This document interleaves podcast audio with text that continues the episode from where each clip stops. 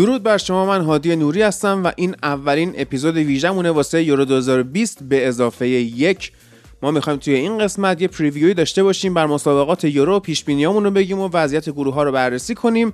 امروز هم در کنار من ایلیا، فرید، مازیار و امیر حسین هستن و می‌خوایم بریم شروع کنیم به استقبال این رقابت های جذاب بریم.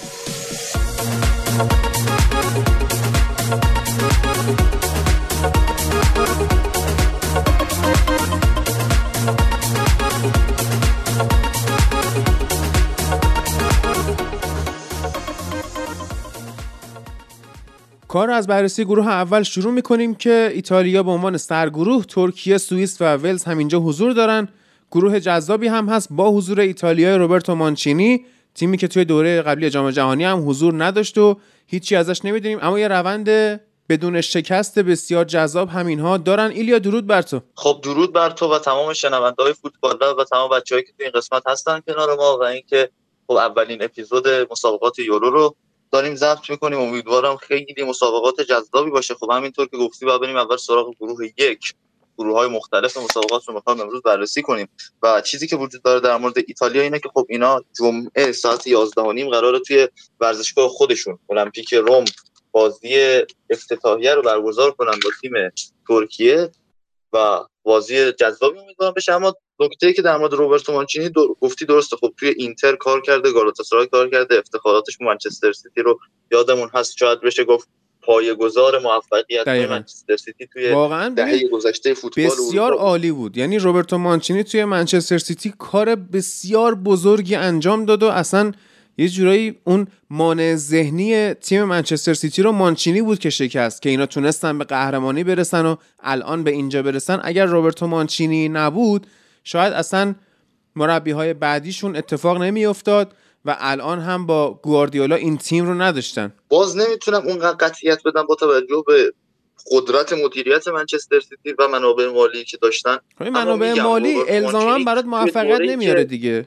منابع مالی الزاما موفقیت نمیاره یک مدیریت خوب می‌خواد. وقتی که تیم های رقبات نگاه می‌کنیم توی اون سالها الزاما برات موفقیت میاره. حالا قرار بود در مورد فوتبال ملی بحث کنیم اینجا ولی کلا بحثمون این بود که روبرتو مانچینی خیلی مربی بزرگ و کارآمدیه و چه تصمیم درستی گرفتن. بعد از اون فاجعه آقای ونتورا توی مقدماتی جام جهانی 2018 و بازی با سوئد اومدن و روبرتو مانچینی رو آوردن. درست توی همون زمانی که همه تیم ها داشتن آماده سازیشون واسه جام جهانی انجام می‌دادن روبرتو مانچینی اومد به رفت به دنبال پیدا کردن ترکیب خودش در تیم ملی ایتالیا که یک ترکیب بسیار خوبی رو پیدا کنه برای رقابت مقدماتی یورو و لیگ ملت های اروپا که تونست از اون لیگ ملت های اروپا به خوبی استفاده کنه. یه باخت به پرتغال داد توی دوره اولش با گل آندر سیلوا نذاشت که به اون جامه برسن و بتونن موفقیتی کسب کنن. اما اینا واسه ایتالیا خیلی اهمیتی نداشت. یعنی ایتالیا داشت آماده سازی خودش رو مانچینی انجام می‌داد. تیم داشت جوون می‌شد و تغییر نسل باید شکل می‌گرفت. هر چند که الان اون تغییر نسلی که تو ایتالیا شکل گرفته با توجه به اینکه این نسل جدیدی که داره میاد هنوز تو تمام پست ها یک بازیکن قابل اتکان نداره نیاز داره به اینکه همچنان ما زوج ایتالیا رو بونوچی کیلینی احتمالا ببینیم تو این مسابقات. یعنی نیاز به حضور بازیکنان با تجربه احساس میشه. اما خب روبرتو مانچینی توی مسابقات مقدماتی یورو و تا همین جام خیلی خوب کار کرده و به نظرم یکی از تیم های کاملا مدعی قهرمانی هست که حالا سه بازی مرحله گروهی هم توی کشور خودش انجام میده. اگر بخوایم نگاه کنیم به اسکواد ایتالیا و نحوه بازی که می‌کنه خب روبرتو مانچینی 4 3 3 بازی می‌کنه با این تیم ایتالیا که احتمالا پدیده امسال ایتالیا یکیش. مثلا سایت ها گفتن دوناروما باشه که فیکس بودنش کیزا حتی؟ احتمالا کیزا هم می‌تونه پدیده باشه. اما با ما بخوایم بازی دوستانه اخیر تیم ایتالیا رو نگاه کنیم خیلی از بازیکن‌های مختلفی توی خط حمله استفاده شده. یعنی اگر که فاز هجومی نگاه کنیم بازی آخرشون سه نفر جلو ایموبیله اینسینیه و براردی بودن. یعنی دومینیکو براردی داشت به عنوان وینگر راست بازی می‌کرد. از اون سمت مثلا ما برناردسکی و کیزا رو داریم که توی بازی های مقدماتی همیشه روبرتو مارچینی نشون داد خیلی اعتماد داره به اینها. ولی نکته قابل اتکای تیم ایتالیا قطعا خط هافبکش هست که توی اون سیستم 4 3 اگر وراتی برسه چون توی این بازی های دوستانه آخر رو از دست داد آخر فصل فرانسه رو هم از دست داد به دلیل مصدومیت اما باید برسونه سریع به بازی ها مهم ایتالیا در این رقابت ها و این خط سه نفره نیکولو بارلا وراتی و جورجینیو شکل بگیره. و وراتی به عنوان اون پست شیش هستی حضور داشته باشه و نیکولو بارلا و جورجینیو بیان به عنوان دوتا گوشش بازی کنن. توی بازی های دوستانه ما این رو می‌دیدیم که جورجینیو میاد جای وراتی رو پر می‌کنه و از لوکاتلی استفاده کرده بود مانچینی. اما با برگشتن وراتی قطعا یک خط که خیلی خوب هم خلاق در بازی سازی رو می‌بینیم از تیم ایتالیا. و هم اینکه یک بازی یعنی یک خطافک رو می‌بینیم که با حضور جورجینیو وراتی از لحاظ دفاعی هم می‌تونه مقابل تیمهایی مثل سوئیس، ایتالیا، سوئیس، ترکیه و ولز راهگشا باشه. کلا تیم ایتالیا تیم خوبیه و حالا باید ببینیم به چه اتفاقاتی برای این تیم رخ خواهد داد توی این مسابقه. من اتفاقا باید مخالفم یعنی حس می‌کنم اگر که مارکو وراتی بازی بکنه خودش تبدیل میشه به پاشنه آشیل تیم ملی ایتالیا و ترجیح میدم که این تیم رو بدون وراتی ببینم بازیکنی که می‌دونیم چقدر به لحاظ روحی روانی ضعیفه. و چیزی که ما ایتالیا رو بهش می‌شناسیم اتفاقا روحیه قوی روحیه جنگنده و قهرمانیه ولی بارها دیدیم توی مقاطع حساس. چه ملی چه باشگاهی. مارکو وراتی کنترلش رو از دست میده گریه می‌کنه کارت قرمزای بیخود می‌گیره درگیری های ناجور خیلی غیر ضروری پاسای اشتباه و موقعی که اصلا کنترل ذهنش از دست میده نه پرست می‌کنه. یعنی واقعا خودش می‌تونه پاشنه آشیل این تیم بشه و کافیه که مثلا حریف این رو توجه کنه بهش و بیاد رو مخ وراتی کار کنه. و همین باعث میشه که ایتالیا بخوره زمین. ایتالیای بدون وراتی شاید کمتر خلاقیت داشته باشه. اما کمتر هم آسیب پذیره. خیلی مخالفم با این نکته. عالیه. بله. اصلا نمی‌تونی همچین چیزی رو در مورد بازیکن بزرگی بگی که اتفاقا این نکاتی که در مورد وراتی میگی تا یه حدی درست هست قطعا. خب. اما خب وراتی رو دیدیم در یکی دو سال اخیر خیلی فاصله گرفته از اون چیزی که در موردش صحبت می‌کنی و اون بازیکن که نمیشه بهش اتکا کرد و اینا اصلا نیست. یک وزنه بسیار مهمه در خط هافبک که مثلا توی بازی های با منچستر سیتی نشون داد بازی نیم بازی برگشت مثلا که اگر روز روز خوبش باشه و خط حمله خیلی خوب باش هماهنگ باشه ببینید چه هر تیمی رو می‌تونه اذیت کنه. به همین خاطر بود که پاریس رفت فینال نه؟ به خاطر وراتی نبود در چند ما میگیم نیمار بود. یعنی نیمه اول رو هم نها کنی بازی فوق العاده ای کرد مارکو وراتی. ولی مارکو وراتی کسی هست که در خط هافبک حداقل بشه تکیه کرد. و این نکته که تو میگی اون روحیه ایتالیایی باید در تیم وجود داشته باشه توی خط دفاع در تیم وجود داره. خیلی قوی تر از اون باستونی به نظرت بازی می‌کنه؟ نه فکر نمی‌کنم باستونی بازی کنه توی تیم ایتالیا.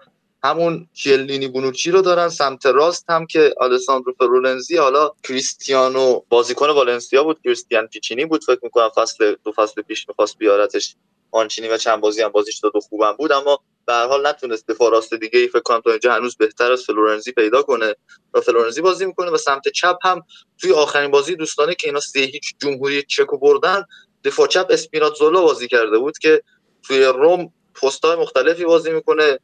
اکثرا خیلی ها میگن شاید وینگ بک چپ یا مثلا هاف بک چپ موفق تر باشه اما ممکنه مانچینی اعتماد بیشتری بهش داشته باشه توی پست دفاع چپ اسپیناتزولا و همین چهار نفر احتمالا خط دفاع ایتالیا رو شکل خواهند داد توی بازی های یورو.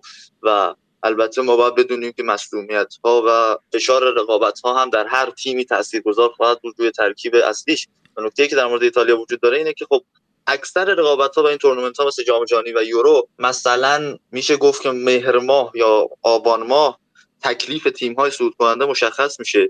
دو سه تا فیفا میرن. یه فیفا فروردین ماه هست مثلا برگزار میشه. چند تا بازی هم تو همون قبل مسابقات برگزار می‌کنن. توی این دوره ها ما بازی های بزرگ تیم های بزرگ با هم دیگر می‌دیدیم و تیم ها شکل و تاکتیک اصلی خودشون رو پیدا می‌کردن. و می‌تونستن با تیم های بزرگی بازی بکنن. اما امسال به خاطر کرونا تعویق افتادنش مقدماتی جام جهانی و اون داستان لیگ ملت های اروپا اینو ما ندیدیم. اکثر تیم ها مخصوصا تیم های بزرگ اومدن که با تیم های کوچیکتری بازی بکنن که فقط هماهنگی رو پیدا بکنن. فقط بتونن کنار هم دیگه بازی بکنن به یک تاکتیکی برسن. مثل بازی دیشب آلمان لتونی که دیدیم که یک آلمان برد و همین. یعنی اگه بریم بقیه تیم ها رو نگاه کنیم همه این بازی دوستانه این اواخر تیم ها با تیم های بزرگی نبوده و بازی دوستانه مهمی نشد. اما ایتالیا خب یه مقدار داستانش فرق می‌کنه. کلا مانچینی توی این دو سه ساله خیلی تونسته هماهنگی خوبی رو ایجاد کنه و الان به اون تاکتیک مهم و قابل اتکای خودش رسیده که توی این مسابقات ازش استفاده کنه و خب ایتالیا تیمیه که خیلی فکر نکنم کسی اندازه تیمایی مثل فرانسه و پرتغال و انگلیس و بلژیک جدیش بگیره. ولی خب من احساس می‌کنم خواهید دید که روبرتو مانچینی توی این سه سال حاصل کارش کی بوده. فقط تنها مشکلی که تیم مانچینی الان داره و سوال کلیدی هم هست که در طول رقابت ها ازش پرسیده میشه اینه که این خط دفاع پیرش می‌تونه با فشار مسابقات خودشو کماکان هماهنگ بکنه و بتونه زیر این فشار دووم بیاره یا نه؟ که خب می‌بینیم اکثر تیم ها زوج یا سه نفر خط حمله ای دارن که خیلی جوون و دوندن به خصوص حالا مثلا انگلیس و فرانسه و اینا که خب این می‌تونه خیلی این خط دفاعی پیر ایتالیا رو اذیت بکنه. حالا به تیمای دیگه هم بپردازیم توی این گروه که اون یکی تیم سوئیسه و سوئیس رو شاید خیلیا به شکیری بشناسن آرسنالیا هم به ژاکا. نظر تو چیه؟ در مورد سوئیس که خب والا این تیم همیشه یک تیم استانداردیه که هیچ وقت از یک مرحله خاصی بالاتر نمیاد. همیشه هم توی دور گروهی تقریبا می‌تونه بالا بیاد و یکی از شانس‌های اصلی بالا اومدن اولین بازیش هم با ولز. اینا 3 4 1 2 بازی می‌کنن. سرمربیشون هم هم کتکوویچ که از سال 2014 همیشه هست سرمربی بوسنیاییشون و خیلی شناخت خوبی داره از تیمش و چندین سال با این تیم سوئیس داره کار می‌کنه. حدود هفت سال داره با این تیم سوئیس کار می‌کنه و مشخصا یکی از تیم های قوی مسابقات رو راهی رقابت ها خواهد کرد. یه نکته خنده‌دار در مورد سوئیس اینه که سه تا دروازه‌بانی که دعوت کرده هیچ کدومشون از دورتموند نیستن. یعنی دورتموندی که دروازه‌بان اولش و دروازه‌بان دومش سوئیسیان هر دوتاشون به دروازه تیم ملی سوئیس سوئیس هم. برای یورو دعوت نشدن. یان زومر بازی می‌کنه. حالا که دروازه‌بان خوبیه. تو گفتن یه 3 4 1 2 بازی می‌کنن. بزرگترین رقابتی که توی اسکواد سوئیس هست برای خط هافبک و اون دو نفر وسطه. که ما گرانیت جاکا رو داریم. زکریا هم داریم و فرولر هم داریم. یکی از مهمترین بازیکنهای دو فصل اخیر سری آ و کسی که خیلی به گاسپرینی کمک کرد توی ساختن این آتالانتا یه هافبک بسیار خوبیه که می‌تونه هم توی پرس کردن و هم توی بازی سازی به تیم سوئیس کمک کنه و خیلی خوب نشون داده خودشو و توی سمت چپ هم ما این رقابت رو داریم می‌بینیم. یعنی ریکاردو رودریگز اونجا هست و ما داریم حضورش رو می‌بینیم و بازیکن خیلی خوبیه و همین 3 4 1 2 رو انجام میده. شکیری میاد پست ده بازی می‌کنه و دو تا مهاجم رو بازی میده که سفروویچ احتمالا بازی کنه و مهاجم دینامو زاگرب هم دارن. یعنی مهاجمی که امسال توی رقابت های لیگ کرواسی عالی کار کرد دینامو زاگرب و سفروویچ رو دارن اما احتمالا این دوتا رو با هم بازی نده. سفروویچ هم که با بنفیکا امسال آقای گل لیگ پرتغال شد و خیلی عمل کرده خوبی. فرید درود بر تو. با اولویت Wales Golf and Madrid میریم که گرت بیل رو داشته باشیم در رقابت های یورو با تیم ملی ولز که اینا فکر می‌کنم بد شانس ترین تیم این گروه باشن. به خاطر اینکه کلا هر شیشتا بازی این گروه اینجوری که سه تاش توی روم برگزار میشه سه تاش توی باکو و این تیم ملی ولزه که باید کلا در سفر باشه و به این شهرها بره و فوتبالش رو بازی کنه. اما تیم جالبی دارن. بازیکن 31 ساله ای که الان باید نشون بده که آیا واقعا اینجوریه که اولویتش تیم ملی ولز و گلف بعد رئال مادرید دیگه. حالا که رئال که از اولویت نیست دیگه. تاتنهام خیلی اولویتش بیشتر کلا درود بر تو. درود بر تو. در مورد ولز اگه بخوام صحبت کنم دنی وارد تو دروازهشون هستش که دروازهبان دوم یا سوم لستره که قدیم توی لیورپول بازی می‌کرد. دیگه هنسی دعوت نمیشه. توی دفاع نکو ویلیامز لیورپول هستش که به خاطر مسئولیت های زیاد دفاع لیورپول نکو ویلیامز یه مقداری تجربه کسب کرده. بن دیویس تاتنهامو دارن. جو رودون تاتنهامو دارن. برای تیم ولز خوبه ولی می‌دونیم که رودون چقدر آسیب زد به تاتنهام توی موقعی که می‌خواستن همچنان برای حداقل سهمیه لیگ قهرمانان بجنگن و به راحتی بازی مهمی و پشت هم از دست دادن. امپادو رو داره باز تو دفاع بازیکن چلسی که قرض داده میشه به تیمای دیگه. هافکاش هافکای پیریان جو آلن بازیکن سابق لیورپول و الان استوک. آرون رمزی رو دارن که اونم دیگه الان سی سالشه.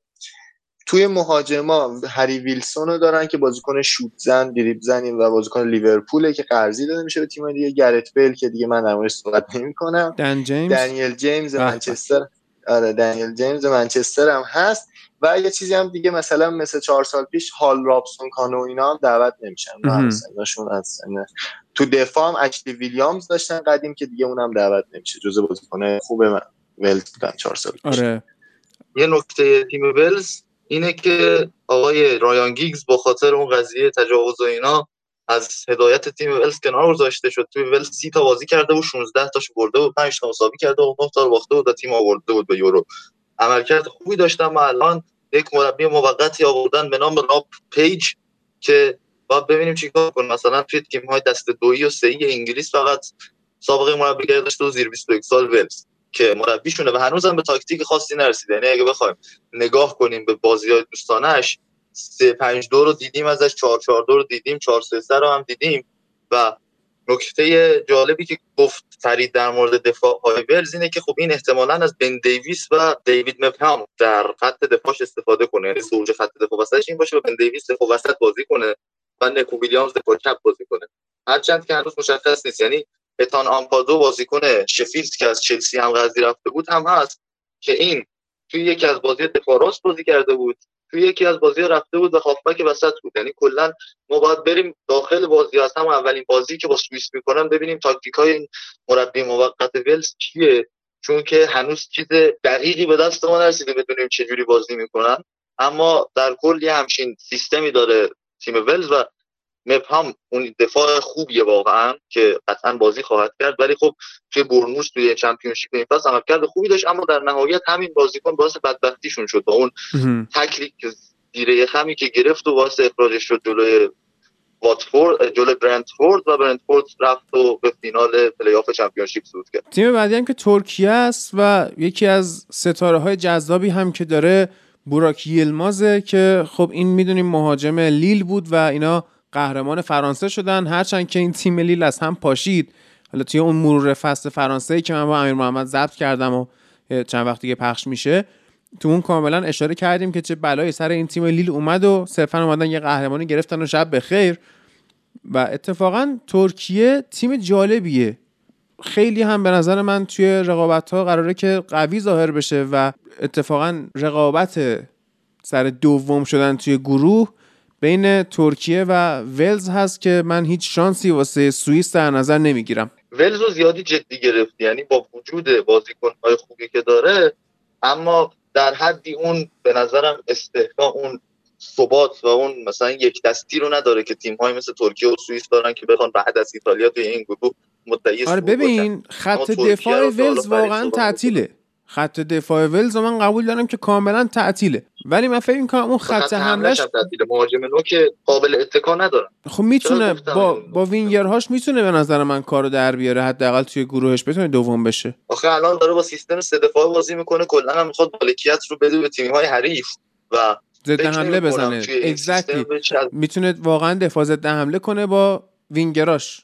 یعنی می‌تونه حتی مثلا دن جیمز و گرت بیل رو بکشونه خط عقب وینگ بک بازی بده و با اینا ضد حمله بزنه که بهشون بگه دفاع هم شرکت کنن. دن جیمز اگه بخواد 3 5 بازی کنه یکی از اون دو تا خط حمله خواهد بود احتمالاً. حالا فرید عزیز در مورد ترکیه. خب اولا که تو این گروه قطعا ایتالیا اول ترکیه دوم سوئیس سوم ولز چهارم. مثلا عالی شد. فکر نمی‌کنم حتی بتونه آره چون سوئیس خیلی تیم بهتری داره از ولز.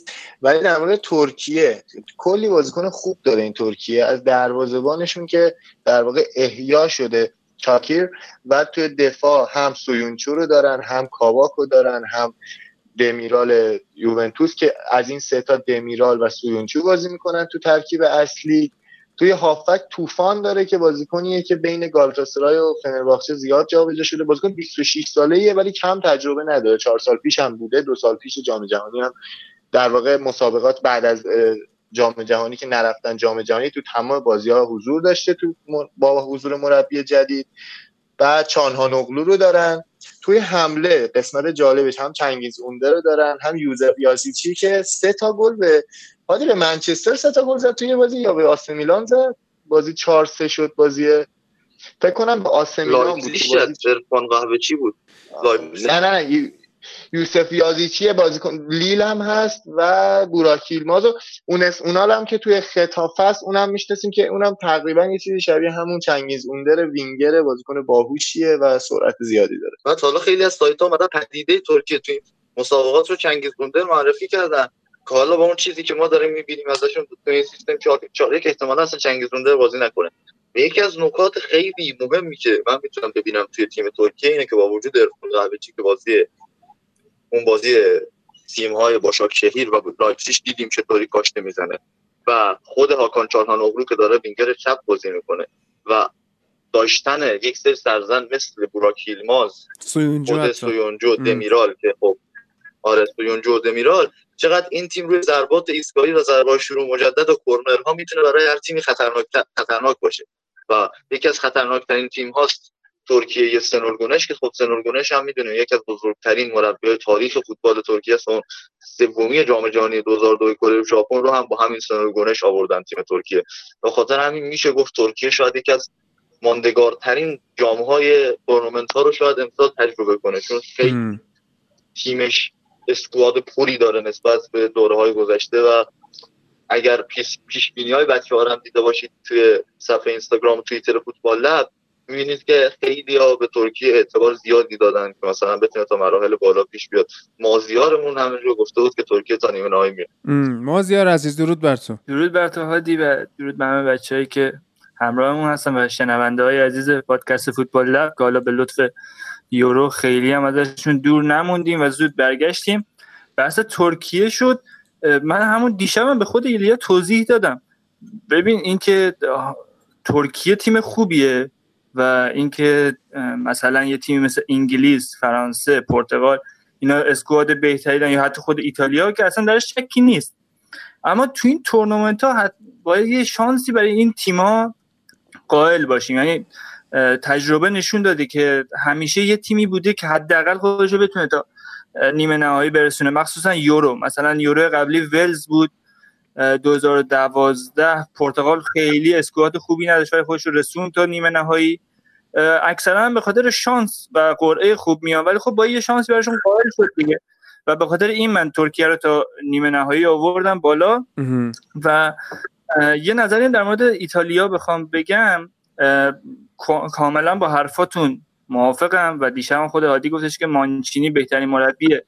جامعه من قبل از این آره. همین نظر رو داشتم و سطحش از بقیه مربی واقعا بالاتره. اما ایتالیا یه مشکلی داره. یکی که همون کیلینی و بونوچی که سنشون بالاه و ممکنه تو طول جام کم بیارن و بقیه بازیکن اون پختگی رو ندارن. مثلا نیکو بارلا بازیکن خیلی خوبی اصلا بازیکن مورد علاقه من تو اینتره. اما اون پختگی کافی رو نداره که مثلا بخواد تو تورنمنتی مثل یورو برای تیم قهرمان بازی کنه. به نظرم فقط دو تا بازیکن داره ایتالیا که مثلا هم انرژی و جوونی رو دارن هم اون پختگی و تجربه داره یکی مارکو وراتی و یکی جورجینیو که خب چند سال دارن تو سطح اول فوتبال اروپا بازی می‌کنن و سن سالشون هم خوبه. مشکل ایتالیا به نظرم اینه می‌تونه تا مراحل بالا پیش بیاد ولی به عنوان قهرمان نمی‌تونم روش حساب باز کنم. خوشبختانه تیم ملی برزیل هم توی تورنمنت اروپایی حضور نداره و ترکیه می‌تونه به مراحل بالاتر بیاد و نتایج خوبی بگیره و در نهایت امیر حسین پدیده های این گروه رو کیا می‌بینی؟ از نظر بازی کنه فکر کنی کیا ستاره بشن توی این گروه؟ من خیلی شانس بالایی می‌بینم برای اول درود کن. ترکیه. بزن اول سلام کنم اصلا. درود کن آره آره. درود بر شما درود بر همه شنونده ها و بچههایی که داریم با هم این پادکست رو برای شما ضبط می‌کنیم. به نظرم ترکیه می‌تونه با یه بازیکن مثل براکیلماز پدیده بشه. حتی شانس اینو من می‌بینم که با توجه به اینکه ترکیه ایتالیا همیشه تو مرحله گروهی با تزلزل حالا رو به رو و یه ذره لغزش داره و به زور از مرحله گروهی میاد بالا ولی دیگه آروم آروم نمیشه جلوش گرفت. یعنی یه جوری می‌رسه که همه بازی ها رو یک هیچ دو یک با اختلاف یه گل تو پنالتی یه جوری می‌بره و تو مرحله حذفی میاد بالا. ایتالیا همیشه مدلش همین بوده. مرحله گروهی به زور میومده بالا. حتی من این چانس رو میدم به ترکیه که به عنوان گروه اول تیم اول از این گروه بیاد بالا. با این تیمی که داره.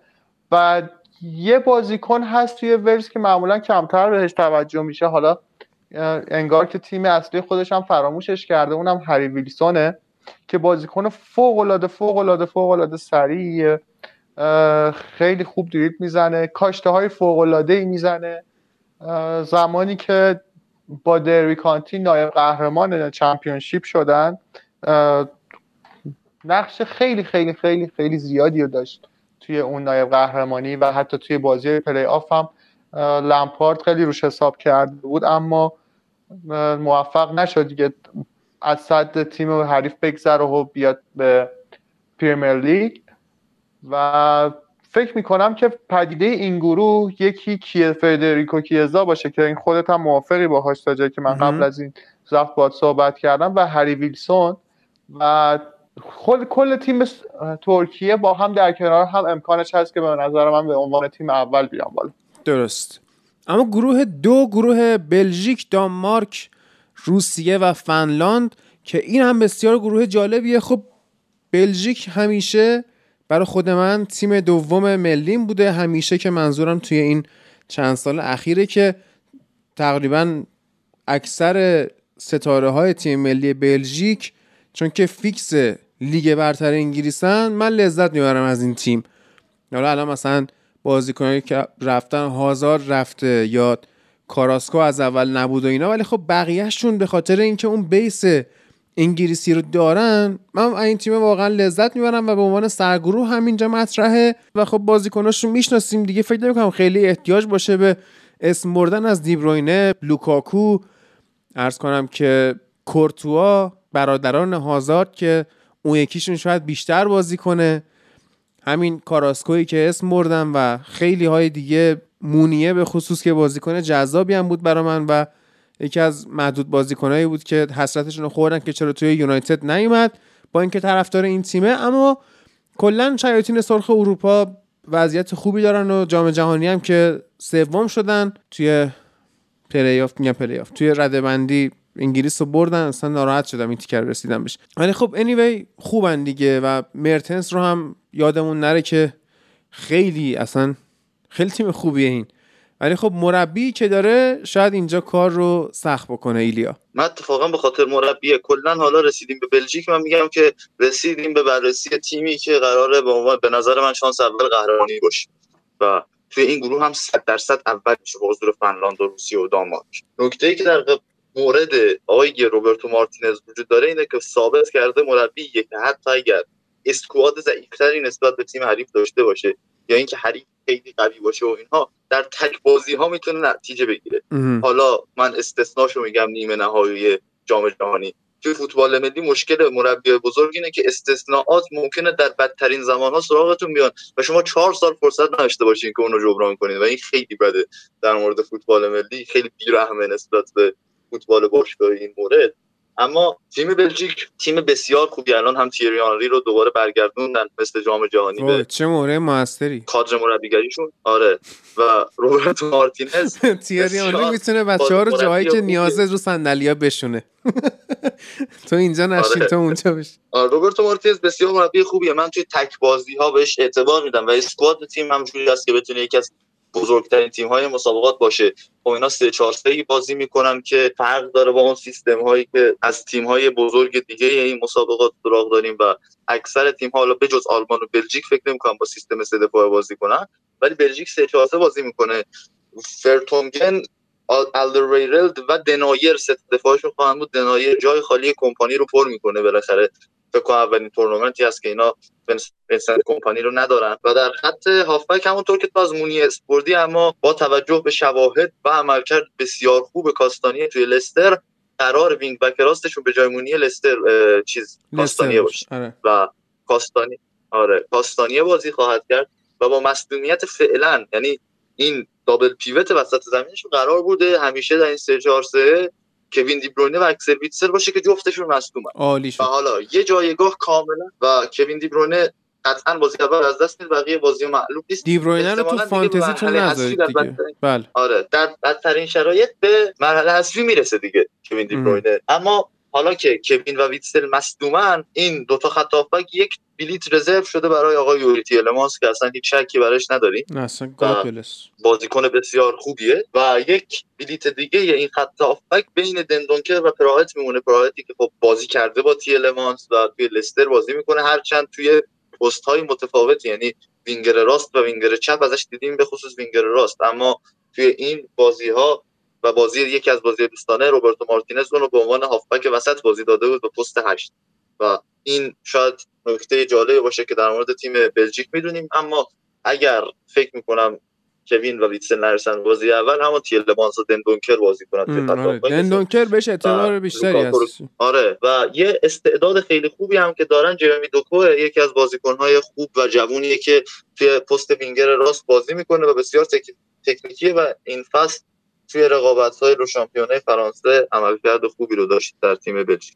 و تیم بعدی تیم دانمارک که ما خب می‌بینیم همین جوری که داره میگذره آیه کسپر اشمایکل داره افتخارات پدرش رو کسب می‌کنه قهرمانی لیگ رو که به دست آورد و قهرمانی اف ای کاپ هم که امسال به دست آورد مونده چمپیونز لیگ و یورو که یورو 92 به رهبری پیتر اشمایکل بزرگ دانمارک تونست قهرمان بشه. امسال هم تیم خوبی دارن که حالا فرید عزیز در موردش صحبت می‌کنه. خب دانمارک امسال از دروازه‌بان که کسپر اشمایکل داره تا مهاجمی مثل کسپر دولبرگ. توی هافبک بله. ها توی هافکاش توماس دلینی بورسیا دورتموند بازیکن کنگیه. کریستیان اریکسنی که تغییر پست داده دیگه. کریستیان اریکسن جزء بازیکن پست دهشون قرار نیست باشه. ولی خب بازیکن بسیار قابلیه. هویبرگ تاتنهام هستش. توی حمله به جز کسپر دولبک یوسف پولسن رو دارن از بازیکنه تیم لایپزیش و فکر می‌کنم توی دفاع وسترگارد ساوت همتون که تو نیم فصل اول من کمکشون کرد برای اینکه تیم خوبی توی لیگ باشن.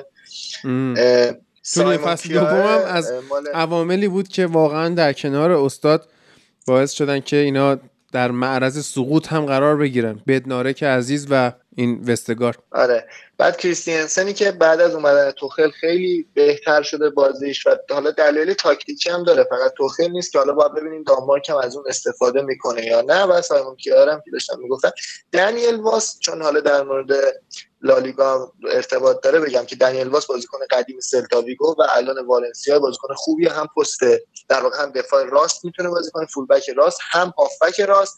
بازیکن جنگنده سرعت خوبی هم داره. فقط دیگه الان یه سنش بالا 32 سالشه. و فکر می‌کنم نسبت به تیم دانمارک اسکواد نسبتا خوبی داره امسال مخصوصا خط هافبکش حالا یه دو تا بازیکن رو هم تو خط هافبک اشاره نکردیم.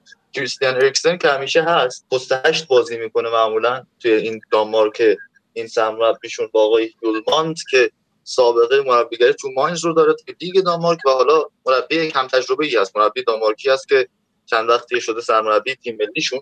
اما اسکواد خوبی که دارن توی خط هافبک یه دردسر شیرینی واسش درست کرده برای درست کردن سه نفر خط هافبکش تو این 4 3 خب حتما به عنوان پست 6 باید بازی کنه. با توجه به عمل کردی که توی تاتنهام مورینیو و رایان میسن ازش دیدیم. بعد اریکسن هم که به دلیل اون خلاقیت و اعتباری که در تیم داره و خب واقعا کارایی همیشگی که داشته تو تیم دانمارک بازی می‌کنه.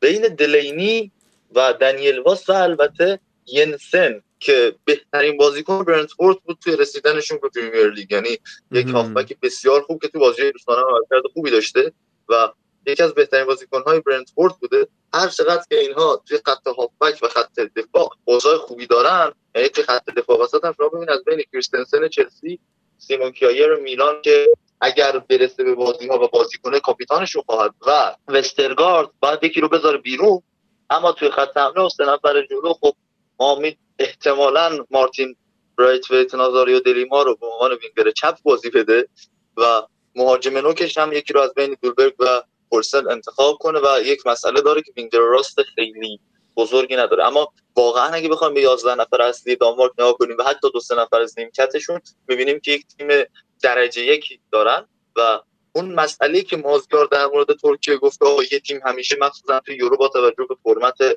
24 تیمه مخصوصا الان جدیدن که شده و تیم ها خیلی بر اساس توانایی به هم برخورد نمی‌کنن. یه روش سیستم عجیب غریبی وجود داره برای برخورد کردن تیم ها به هم دیگه تو مرحله هستی من به جای ترکیه اون پتانسیل رو برای رسیدن به مراحل بالاتر در دانمارک می‌بینم که می‌تونه شگفتی ساز امسال بشه. مازیار این آره. مارتین چیزو؟ مارتین ویتو چرا انقدر مسخرش می‌کنن؟ قضیه این نازاری و دلیما اینا چیه؟ این اصلا یه مدت که موهاش و مدل همون نازاری و دلیما اوریجینال زده بود بعد از اینجا داستان شروع شد. بعد حالا ما که هیچی داریم شوخی می‌کنیم بعد یه, یه موضوعی که هست مثلا گزارشگرای صدا و سیما مثلا میان مسخرش می‌کنن. بابا یارو دیگه داره تو بارسا بازی من خودت گزارشگر اسکای اسپورتی مسخرش می‌کنی. تو هم داری دوست صدا سیما گزارشگری می‌کنی. بعد بازیکن واقعا پرتلاشیه. حالا اون استعدادو نداره که مثلا بخواد مهاجم بارسا باشه یه تیمی مثل بارسلونا. ولی بازیکن پرتلاش و دونده که دیگه غیرت می‌ذاره واسه تیمش. برای تیمی مثل دانمارک به نظرم خوبه و تو این گروهی که نسبتا هم راحته و اسکواد بهتری که نسبت به فنلاند و روسیه دارن به نظرم می‌تونه خوب بازی کنه. یه دلیل دیگه هم داره که اذیتش می‌کنن اینه که دقیقا روزی که مسی درخواست خروج داد به بارسا گفته بود پس شماره ده بارسا رو بدیم به من. عالی شد. اعتماد به نفس عجیب غریبی داره. اعتماد به نفس عجیب غریبی داره. قشنگ بود. امیر حسین جنبندیت از این دو تیمی که حالا بلژیک و دانمارک صحبت کردیم بگو که بعد بریم سراغ بقیه تیما این دوتا تیم مخصوصا حالا بلژیک بازیکن داره که زیاد ازش حرفی نزدید. تروزارده. تروزارد به نظر من برای این بلژیک می‌تونه خیلی کارساز باشه خیلی کاردرار باشه. مخصوصا اینکه توی این وضعیت با نبود دبروینه دبروینه ای که عادت کرده بودیم توی سیتی به پست پشت مهاجم بازی کردنش و حالا توی حالات میشه گفت فالس, فالس ناین بازی کردن و پشت مهاجم بازی کردنش این کارو می‌تونه برای تیم ملی بلژیک به جاش روزارد انجام بده تو غیبتی که داره. و وقتی که هازارد هم الان در اگر بودنش هازارد بزرگ رو البته در اگره در اما و اگره در اما و اگره آره در اگر نیست در اگره دنی اگر عزیز. خب. و فکر کنم یکی از پدیده های این گروه می‌تونه تروسارد باشه. فکر کنم توی مرحله گروهی سه یا چهار گل بزنه برای بلژیک مرحله گروهی سه چهار گل بزنه. الله آره، اکبر. آره. چی گفت ایلیا؟ بابا کلا آقای گل 6 تا گل می‌زنه محله ببینید اصلا بازی نمی‌کنه چرا؟ target man اصلا لوکاکو ببین نگاه کن یه سری بازیکن اصلا خب. wing back راسته. wing back نیست. وینگره. چرا wing back ه نه خب وقتی داره 3 4 3 بازی می‌کنه میشه wing back بعد چجوری هم می‌رسن گذاشتش پشت مهاجم و false nine؟ بعد اینا اصلا nine دارن اینا لوکاکو دارن false نمی... نیست. توی چیز نگاه کن توی بازی برایتون رو نگاه کن. اینا real nine دارن. نه می‌دونم. توی توی بلژیک حتی نوک هم وایمیسته wing back چرا؟ آره می‌دونم. تو بلژیک به خاطر حضور لوکاکو اینا wing back راسته. اگه خب، بازی بعد 16 دقیقه فقط جلو یونان بازی کرده. یعنی تا الان تو کل بازی های دوستان آقای مارتین مارتینز از این 16 دقیقه استفاده کرده. مثلا کی می‌خواد به جاش بازی کنه؟ هازارد داداش کوچیکه؟ هازارد داداش کوچیکه آقا فلینی دعوت نشده؟ نه نه بابا لعنت به این تیم که فلینی دعوت نشده حتی مرتنز رو ببری راست. میشه بازی متاسفم. متاسفم برای بلژیکی که فلینی رو نداشته باشه ترکیب خودش مشخصه که این تورنمنت هم هیچی نمیشه. و بریم تیم های بعدی رو نگاه بکنیم که فنلاند رو نگاه کنیم. تیمو پوکی سی و یک ساله کماکان ستاره هست. هرچند که خب یادمونه فصل پیشی که توی لیگ برتر بود نیم فصل اول خوب گل زنی کرد نیم فصل دوم دستش رو خوندن. اما خب توی همین مرحله qualification یا انتخابی یورو ده تا گل زد تیمو پوکی. که پشت سر هری کین و کریس رونالدو و رژیم اشغالگر صهیونیستی قرار گرفت که خب چهارمین گلزن برتر مرحله qualification هم بود و حالا در مورد کلیت تیم فنلاند این اولین تورنمنت بزرگی که دارن توش شرکت می‌کنن قطعا تجربهش ندارن. درسته که خیلی بالا میگم مرحله انتخابی خوبی داشتن ولی حضور توی خود تورنمنت واقعا خب یه قدم بسیار بزرگیه واسه اینا و به نظرم باید شلوار سفتی بپوشن. ایلیا نظر تو چی؟ حالا منم هم تا قبل از اینکه برم یه بازیاشون رو نگاه کنم حداقل خلاصه بازیاشون و اینا فکر کردم ستاره اصلیشون تیمو پوکی باشه. خب. با توجه به عملکرد خوش در مقدماتی و امسال که نوریچ رو با امیلیانو بوئندیا و تاد کانتول آوردن دوباره به لیگ برتر اما خب انگار استاد کانروا که 7 سال سرمربی تیمشون و مربی فنلاندی هم دارن خیلی اعتقادی نداره به تیم پوکی و تو بازی دوستانه معمولا به ما تعویضی آوردهش تو زمین 20 دقیقه بهش بازی داده و شاید این به خاطر خستگی چمپیونشیپ باشه که بعد دیدم مهاجمی که بازی می‌کنه مارکوس روسه که تو برندفورد بازی می‌کرده و این اصلا ربطی به اون قضیه نداره. ولی تیم فنلاند خب یه اتفاقی که افتاد بعضی از تیم ها کار بهشون می‌رسیم در مواجهه با کرونا و از کرونا ضعیفتر شدن. یعنی بعد از پاندمی کرونا و یک سال به تعویق افتادن رقابت ها باعث شد که اینها تیمشون ضعیفتر بشه و اون انتظاری که هوادارشون ازشون داشتن نتونن برآورده کنن. احتمالا نتونن برآورده کنن تو و نسبت به یک سال پیش که قرار بود مسابقات شرکت کنن ضعیفتر شدن. یکی از این تیم ها فنلانده و حالا به جز تیم و پوکی بازیکن مطرح کردن دروازه‌بانشونه که رادکی دروازه‌بان بایر لورکوزن. سیستم مشخصی هم ندارن. و نکته جالبی که وجود داره یعنی که احتمالا از اینها خیلی بازی دفاعی و بسته ای نبینیم. یعنی تو بازی دوستانهشون سعی می‌کردن مالکیت توپ رو داشته باشن با تیم های بازی کردن که بتونن بازی سازی رو انجام بدن مالکیت توپ رو داشته باشن. احتمالا از فنلاند بازی بسته رو نبینیم. سر همین می‌تونن چند تا گل از دانمارک و بلژیک بخورن بازی. در مورد فنلاند من بگم که درست گفتی یا در واقع اون بازیکنی هم که مهاجم بازی می‌کنه تیم پوکی و تعداد بازی زیادی کرده در که زیاد بازی می‌کنه فورس اینه که 21 سالشه و خب بین یه بازیکن که تو چمپیونشیپ بازی کرده 31 ساله و بازیکنی که 21 ساله خب تفاوت هست. حالا چون گزینه‌های زیادی ندارن حاضرن یه بازیکن 21 ساله چمپیونشیپ بازی کرده رو بذارن. و می‌تونم به نظر فکر کنم که ربطی به چمپیونشیپ نداره به خاطر اختلاف سنی که دارن. توی هافک بازیکنه خوبی داره. بازیکنه مثل کاماره رنجرز که جز بازیکنه برتر تیم رنجرز برای قهرمانی این فصل اسکاتلند بود. حالا در این حد می‌تونیم این بازیکن خوبی بوده. حالا اینکه لیگ اسکاتلند چقدر لیگ خوبیه بعدا در صحبت می‌کنیم. ولی کلا هافک سرعتی داره و همونجور که ایلیا هم گفت بیشتر دنبال بستن بازی نیستن چون بازیکنه کلا با جسته های و نمی‌تونن روی خطا یا متوقف کردن بازی خیلی فکر کنن. تنها بازیکنی که می‌تونن رو همین تاکتیک ازش استفاده کنن همون گلن کامارا رنجرز که دقیقا پست 6 بازی می‌کنه و بازیکن بسیار قدرتیه و دلیل این هم که تو تیمشون خیلی خوب بازی می‌کنه اینه که تنها بازیکن فیزیکیشونه. یعنی حتی تو دفاع بازیکن بسیار فیزیکی ندارن.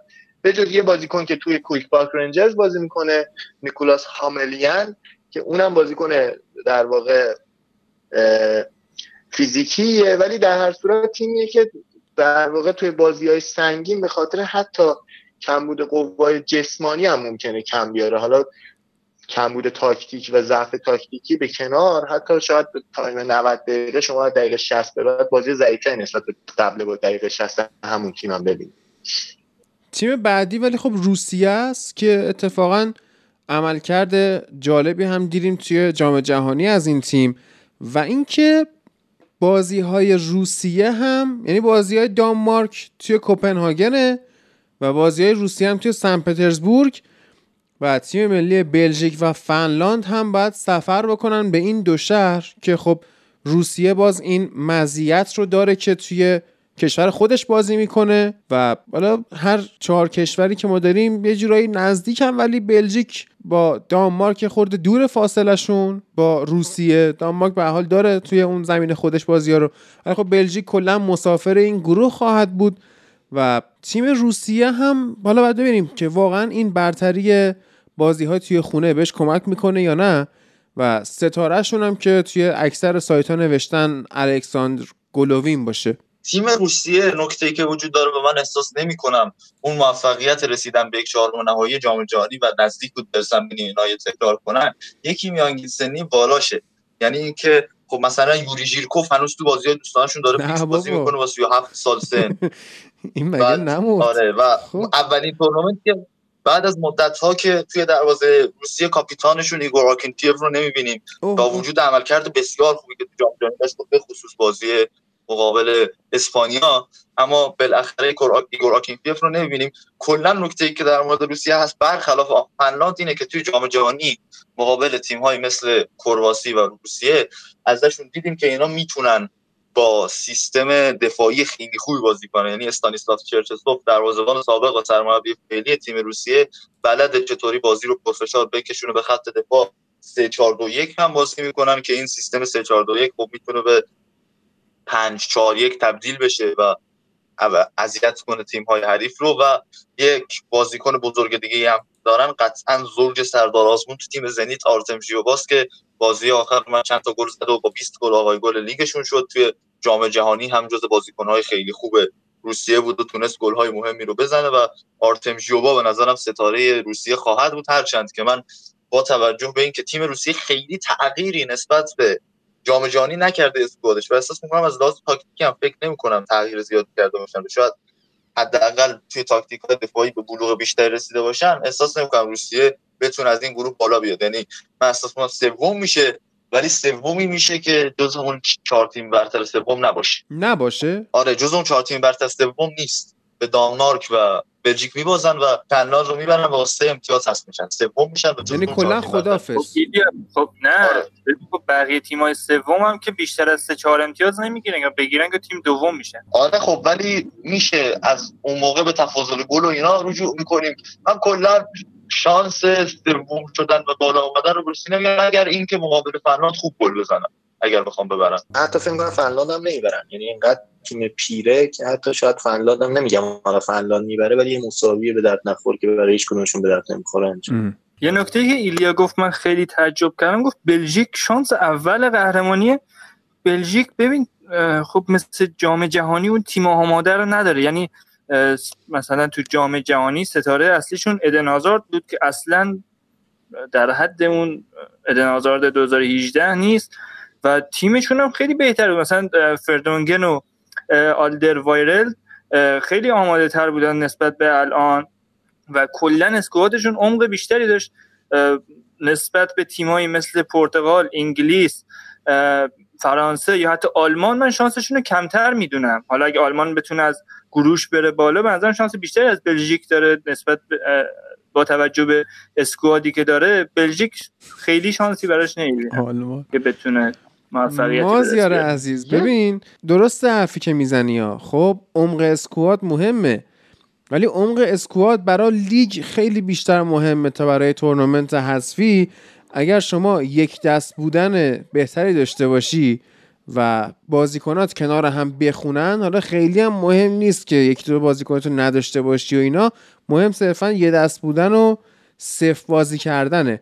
امیر حسین بگو تا بعد بریم سراغ فرید. ببین من مخالفم با اینکه عمق اسکواد نداره چون که توی خط هافبک و حالا خط حمله چیزی کم نداره واقعا. داره.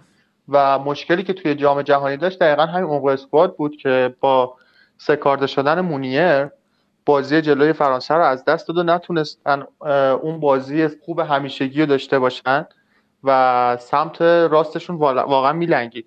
و مجبور شد یه بازیکنی رو بذاره که بیشتر حالا میل تهاجمی داشت تا توانایی دفاع و حالا در آخر نتونستن گل بزنن گل هم خوردن. به نظرم الان با وجود کاستانیه این مشکل عمق دفاع توی فولبک ها حل شده.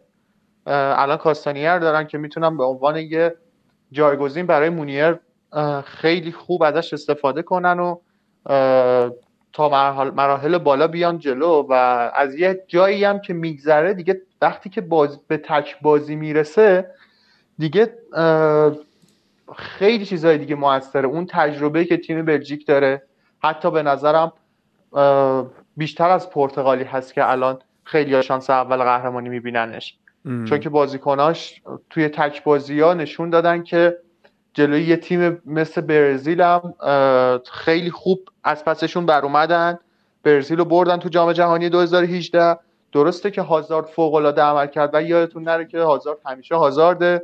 اگر پاش به توپ برسه توپ از پاش جدا نمیشه. مثل چسب توپ به پاش میچسب و می‌تونه کارو در بیاره. خب در مورد هازارد که دعوتتون می‌کنم یه بازی لالیگا رئال ببینید ببینید چه افتضاح شده. ولی در مورد چیز من به نظرم بلژیک جلوی تیمایی مثل ایتالیا یا حتی ترکیه حالا نمی‌خوام بگم ترکیه بلژیک قوی تره ولی جلوی این تیما شکست می‌خوره تو بازی حذفی. به خاطر این تیما تیمایی هم با خط دفاعی های منسجم و ما هم دیدیم که تو بازی مثل فرانسه تو جام جهانی هم تا موقعی که فرانسه بهشون موقعیت خاصی نداد نتونستن کاری بکنن و آخرم روی تجربه و یه کورنر امتیتی بهشون گل زد. و من فکر کنم تیمای چغری مثل همین ترکیه. حتی لهستان من لهستان هم حالا برسیم بهش صحبت می‌کنم. که لهستان هم گزینه گزینه‌های خوبی می‌دونم توی این توی این یورو.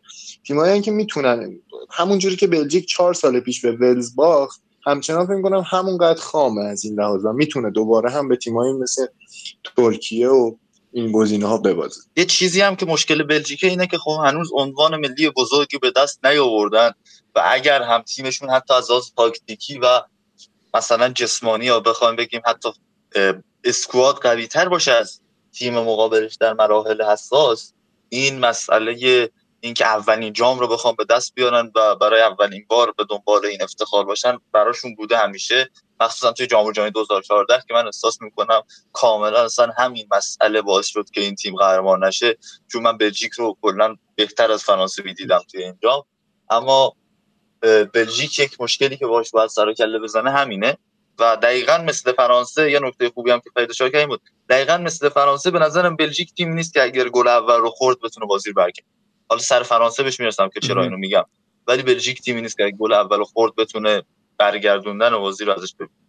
یعنی بازی با ژاپن یادت رفته؟ یه بازی کامبک زدن بازی با ژاپن رو یادم هست. یعنی کامبک بله. خیلی کامبک بود. آره ولی نه مقابل تیم های اینجوری. یعنی اون بازی به نظرم بیشتر روی جوگیری ژاپنی ها آفرین. یک کم منطقی نبودنشون در دقایق پایانه بازی باعث شد تا بلژیک ببره. من حتی یه جور دیگه فکر می‌کنم. اصلا اون بازی باید من میگم که اون بازی اولش ژاپن خودش جوگیر شد و یهو خوب بازی کرد. در حد بردن بلژیک نبود. بلژیک کار خودشو کرد. آره بلژیک باید یکیچ می‌برد 4 3 بود 3 2 بود. در صورتی که باید بازی راحت تموم می‌شد الکی با دو گل شوت از راه دور و اینا ژاپن آره. بازی رو حساس کرد. مثل آره دیگه زیاد طولش ندید آره.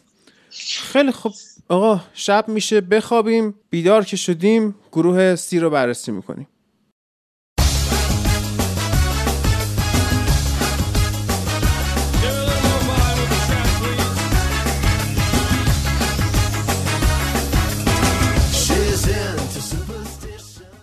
یه نکته که می‌خوام بهتون بگم اینه که ما توی فانتزی یوفا برای این رقابت های یورو لیگ فوتبال لب درست کردیم که لینکش رو براتون می‌ذاریم توی شبکه های اجتماعی فوتبال لب. و برید و تیمتون رو بسازید. بیاید توی لیگ باشید که کنار هم دیگه حالا توی این فانتزی هم رقابت رو داشته باشیم.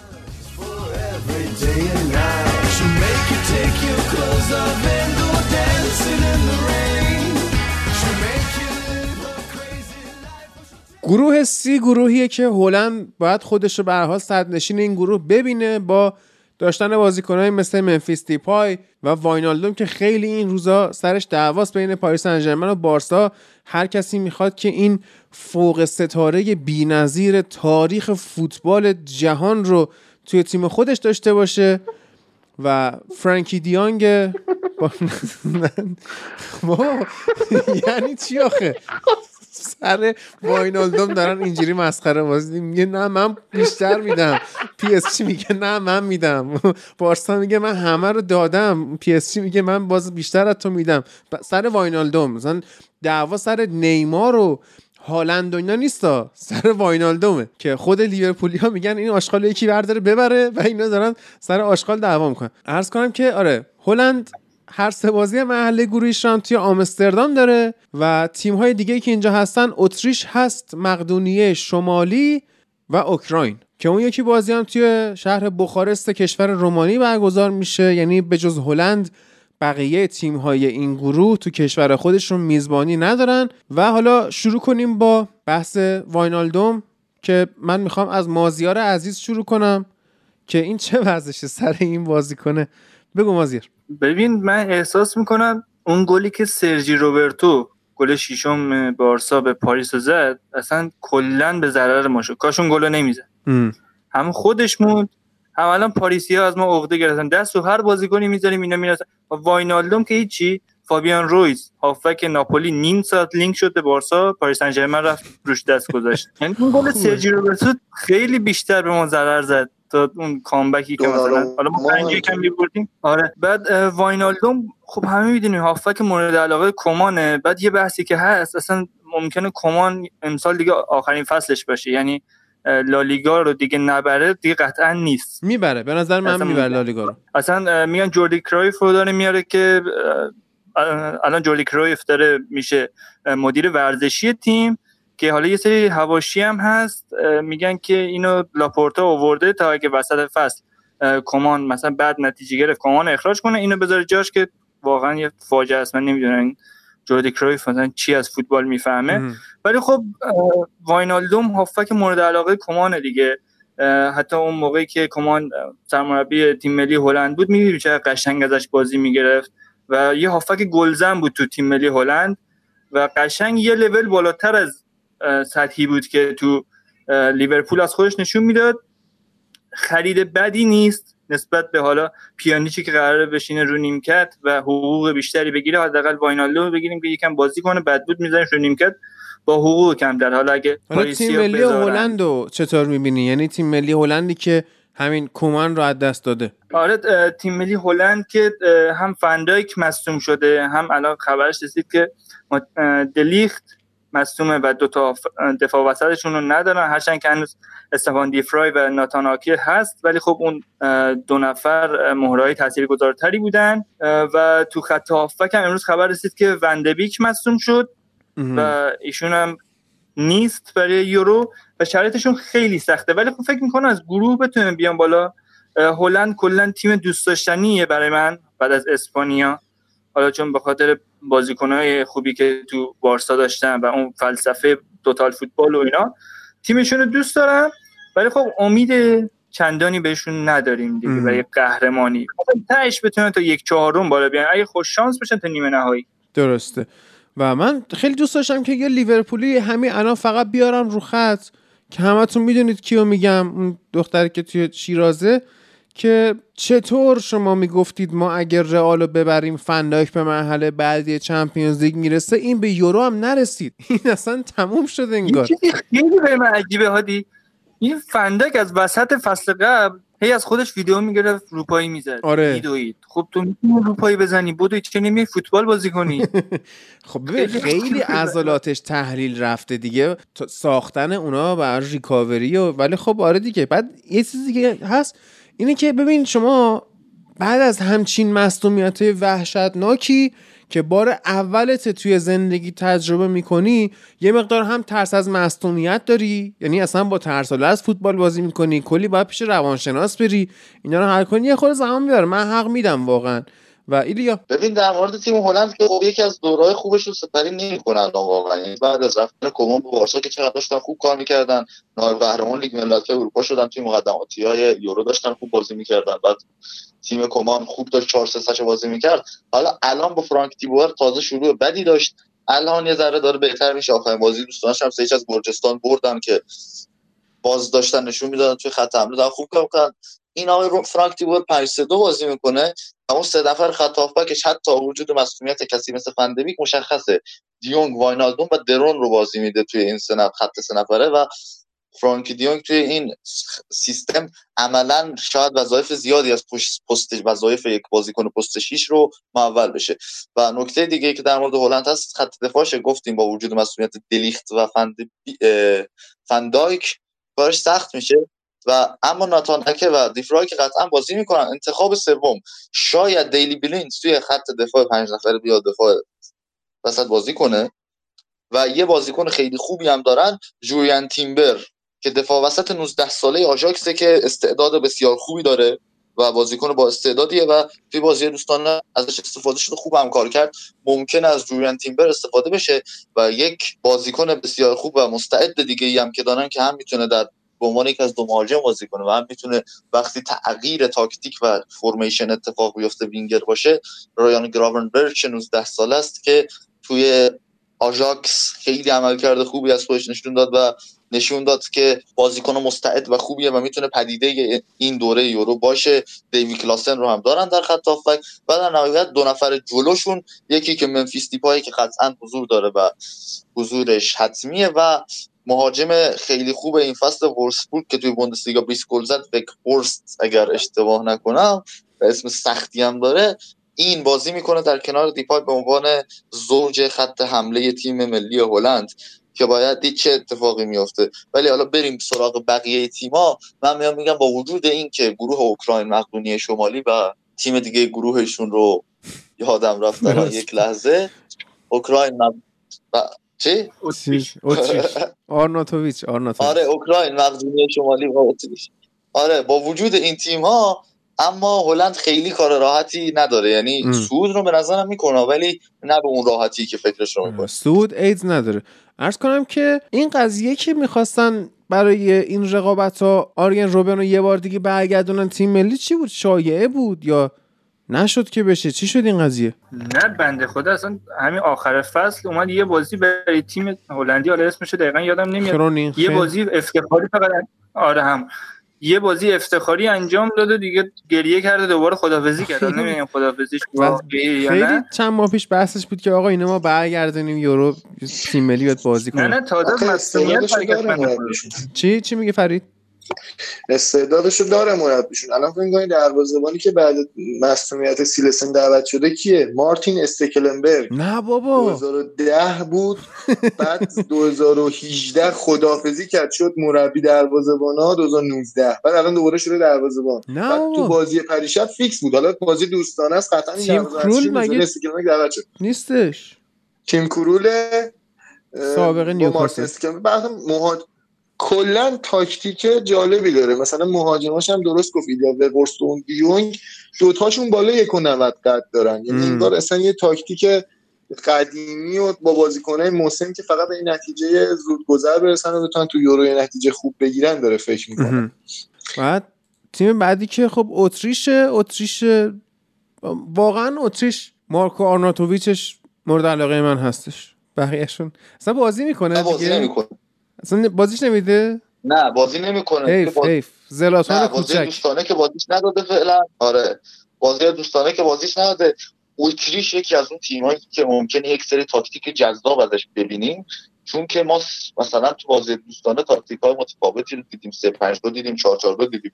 و مربی اتریشی در چند سال اخیر از خودشون چیزهای خوبی نشون دادن مثل آقای هازن هتل یا مثلا آدولف هاتر فرانکفورت که از این تیم رفت و یک اتفاقات خوبی اینجا مربیشون آرمانی فرانکوفودا اما خب فلسفه فوتبالیشون خیلی به هم دیگه نزدیکه و این مربی هم همیشه توی اتریش مربیگری کرده مربی راپید وین بوده و اینها. یک مسئله ای که داره اینه که مثلا توی بازی دوستانه که 3 5 2 بازی کرده بودن مارسل سابیتزر رو به عنوان مهاجم نوک بازی داده و چیز عجیبی بود که دیدی مارسل سابیتزری که توی لایپزیگ پست 6 و پست 8 بازی می‌کنه معمولا اما مهاجم نوک ازش بازی گرفته و لایمر لایپزیگ رو در پست های عجیب بازی داده بود و داوید آلابا رو هم هافبک یا wing back چپ بازی میده معمولا. به عنوان کاپیتان و ستاره اصلی تیمش و توی بازی هایی که ما از اتریش دیدیم اینه که داوید آلابا هافبک چپ بازی می‌کنه و تو خط دفاع بازی نمی‌کنه و آرناتوویچ یکی از های خوبیه که اینا دارن و می‌تونه معمولا دقیقه 60 اینا میارتش تو زمین با توجه به بازیایی که داشتیم. ممکنه روندش رو عوض کنه ولی فعلا که آرناتوویچ داره اینجوری بازی می‌گیره ازش اما اتریش به نظر یکی از های جذابیه که شاید تاکتیک های جالبی ازش ببینیم یک سری بازی هجومی ازش ببینیم. تیم هجومی به نظر می‌رسه با توجه به چیزی که آمارها به ما میگن اتریش یکی از تیم های هجومیه که توی مرحله مقدماتی فراتر از انتظارات ما عمل کرد. درست. تیم بعدی هم که مقدونیه شمالی با رهبری گوران پاندف 37 ساله ای که 20 ساله که سابقه حضور توی تیم ملی مقدونیه رو داره و دیگه عالیه. یعنی ما همش یادمون میره که این فوتبال بازی می‌کنه ولی کماکان هستش دیگه. واقعا هم یکی از آیکون هاست دیگه. یعنی واسه کشور مقدونیه یکیه مثل شفچنکو واسه اوکراینیا. واقعا گوران پاندف یه همچین مقام بالایی بین مردم کشورش داره و رنگ تیم ملی ایران توی فیفا چنده؟ سی و دو فکر کنم الان. سی و دو. مقدونیه مقدونیه رنگ 62 جهانه. و توی پیش هایی که از این گروه من دیدم بازی کرد با ایران. سه یک باخت. عالی شد. همون دیگه. پیش هایی که از این گروه شده خیلی جالب بود که من چند تا سایت دیدم. هلند صدرنشین اوکراین دوم اتریش سوم و مقدونیه رو گذاشتن چهارم. با صفر امتیاز اون سه تیم فقط توی تفاضل گل فرقشونه دیگه. یعنی هر ستاشون رو پنج امتیازی فرض کردن. هلند و اوکراین و اتریش و که حالا در مورد اوکراین یه رشته توییتی ما گذاشتیم توی توییتر فوتبال لب و توی اینستا هم همینطور. که ایلیا خودتون توضیح بده قضیه پیرناشونو. آره. حالا قبل از اینکه به مقدونیه اوکراین برسیم چون من در مورد مقدونی شمالی صحبت نمی‌کنم با توجه به نتیجه فاجعه که آقای یواخیم رو چی میدم دست خود من هیچ نظری در مورد مقدونی شمالی ندارم. با توجه به اینکه آلمان بهش باخت و خیلی این سایت ها این تیم دست کم گرفتن واقعا تیم خوبیه. آلمان رو برده دیگه. انگلیس رو نبرده که. به ایران باخته طرف. اینقدر چیز نکن. hype ش نکن. ببین اینا آلیوسکی رو دارن به حال و wing back چپشونه و 3 5 2 بازی می‌کنن مربیشون حالا از همون کشور خودشونه. 3 5 2 بازی می‌کنن قشنگ می‌تونن جمع شن تو دفاع هر تیمی دهنش سرویس کنن به خصوص هلند. یعنی توی دفاع به شدت خود فشار و بعد دفاع می‌کنن گوران هم که هست با 37 سال سن. و آلیوسکی که بازیکن عجیب غریبیه. یعنی بازیکن لیدز دیگه. همه جا بازی آلیوسکی یعنی آره نیست ولی آره. آلی آلیوسکی من آره. آره. این مثلا دفاع چپه و بعد می‌بینید 10 تا تاش داشته توی سمت راست یک سوم دفاعی تیم حریف. حالا اینا کارهای بیلساس ولی باید ببینیم توی تیم مقدونی شمالی چقدر بهش اتکا میشه به عنوان یک ستاره. و در مورد اون قضیه اوکراین که گفت قبل که بریم سراغ خود تیمش خب اینا روز یک شنبه اومدن پیرهنشون رو رقابت های یورو رونمایی کردن ازشون لباسشون رو. و نقشه اوکراین روی این پیرهن بود. پیرهن اولشون که زرد بود. نقشه اوکراین روش بوده. حالا سال 2014 اون انقلابی که توی اوکراین ایجاد میشه تنش های زیادی که بین اوکراین و روسیه بوده این روس ها میان اشغال می‌کنن این منطقه کریمه رو و بعدم با یه رفراندوم محلی و اینا میگن که این جزوی از خاک ماش و بعد این منطقه کریمه رو روس ها میگن جزو خاک ما سای سازمان ملل و خیلی از کشور مهم دنیا میگن این کریمه مال ما نیست و روس مال روسیه نیست یعنی و مال اوکراین. بعد توی این نقشه که روی پیرهن تیم اوکراین بوده نشون داده شده که این کریمه جزو خاک اوکراینه و این رو حساب کردن. و سیاستمدارای روس و یه سری از اعضای دولتشون نامه زدن به یوفا که آقا نباید این لباس تایید بشه برای رقابت های دقیقا من حق رو به اینا میدم. واقعا حق با ایناست. همینجوری که مثلا بازیکنهای کاتالونیایی تیم ملی اسپانیا حق ندارن از این کارا بکنن. می‌دونی؟ یا حتی گواردیولا جریمه میشه. چون از لحاظ سازمان ملل مشکل نه ببین سازمان ملل تشخیص رو میده. حالا اینکه واقعیت مستقل هست یا مثلا واقعیت برای اوکراینه چون اسمش هم از جمهوری خودمختار کریمه. ولی مسئله که وجود داره که خب سازمان ملل و اینا هنوز به رسمیت نشناختن که این منطقه جزء روسیه است. بعد جوفان به انگلیسی نامه زد نه این لباس تایید شده است و اوکراین با همین لباس میاد و توی یورو بازی می‌کنه. و مشکلات روسیه و اوکراین ادامه داره از همون سال 2014 تا الان. شما اگه دقت کرده باشین با قرعه کشی و چمپیونز لیگ یا لیگ اروپا دیده باشی اینجوری همون اولش توی توضیح فرمان میگه که تیم های اوکراین و روسیه به هم دیگه برخورد نمی‌کنن. یعنی نمی‌تونن برن تو کشور هم دیگه بازی کنن با این وضعیت. بعد مثلا الانم نمی‌دونم جالبه که توی گروه های دوم سوم پشت سر هم افتادن و گروه های بیو سی اگر بری به فرمت مرحله حذفی نگاه کنی یک جوری هست که این دو تا تیم امسال هم اصلا به هم برخورد نمی‌کنه. جزا و بین اوکراین و روسیه ببینیم که خیلی سیاسی باشه. ولی اوکراین با همین پیرهن درد سرسازش و جنجالیش میاد توی مسابقات شرکت می‌کنه. کلا مسابقات اروپایی نسبت مسابقات جام جهانی کمتر هواشی سیاسی درش دخیل همیشه. اما از همین قبل از مسابقات شروع شده اوکراین با یعنی چی؟ خیلی یعنی چی که یه جور قرعه کشی کنن آره. اینا با هم بازی نکنن؟ چی؟ یعنی چی که یه جور قرعه کشی می‌کنن؟ نداشتم صدا تو. رقابت ها رو میگن میگن برای چی این قرعه کشی می‌کنن که به هم نخورن؟ دست می‌برن توی قرعه ها یعنی؟ یه سری نه من گفتم امسال به هم دیگه نمی‌خورن. نه تو میگی چمپیونز لیگ هم اینجوریه که تیماشون به هم نمی‌خورن. نه نه تو چمپیونز لیگ اصلا تو جز قانونه. یعنی مثل این قانونه که انگلیسی ها تو مرحله گروهی نباید بهم بخورن. خب. همون اول فیفا میاد اعلام می‌کنه اوکراین و روسیه اصلا نباید بهم بخورن. خب باشه. آره. الان زنیت و شاختار اصلا نمی‌تونن خب یعنی این تورنمنت امسال جوری قرعه کشی نشده که اینا به هم نخورن؟ یعنی فرمایشی نبوده قرعه کشیه نه به نظر ولی فکر کنم بازم توی قانون بود. یعنی قانون اولیه بود که همچنان تیم ملی اوکراین روسیه هم نمی‌تونن به هم بخورن. تو اوکراین باید می‌رفت تو خاک روسیه بازی می‌کرد تو سن پترزبورگ بازی می‌کرد اگه می‌خورد روسیه و فکر کنم در قانونش در حد همون برخوردش تو دور گروهی بود. ولی می‌تونستن تو دورای بعدی ممدیه بخورن که حالا شانسی شده که نمی‌خورن. مگر اینکه یک چهارم نیمه نهایی اینا برسن که سخت. انشالله امیر آره. جنبندی روی این گروه اگه داری بگو. جنبندی هم به نظرم می‌تونه پدیده این گروه خود آقای آندری شفچنکو باشه. اگر بتونه تیمش رو توی گروهش اول کنه. وگرنه چیز خاصی نمی‌بینم از هیچ کدوم دیگه از تیما اتفاق خاصی بخواد بیفته و همون شانسی که بخوام بدم به آندری شفچنکوی بزرگ که بتونه تیمش رو توی این گروه اول کنه و بقیه صحبت ها رو بچه ها کردم. فرید. یس یه بازیکن دیگه هم البته هلند داره که سنش دیگه واقعا بالاست. دیگه گذشته خیلی ازش گذشته که بخوایم بهش بگیم می‌تونه پدیده باشه. ولی بازیکن تاثیرگذاریه. توی بازی باشگاهی معمولا انقدر ازش صحبت نمیشه. اما توی بازی تیم ملی هلند خوب بازی می‌کنه.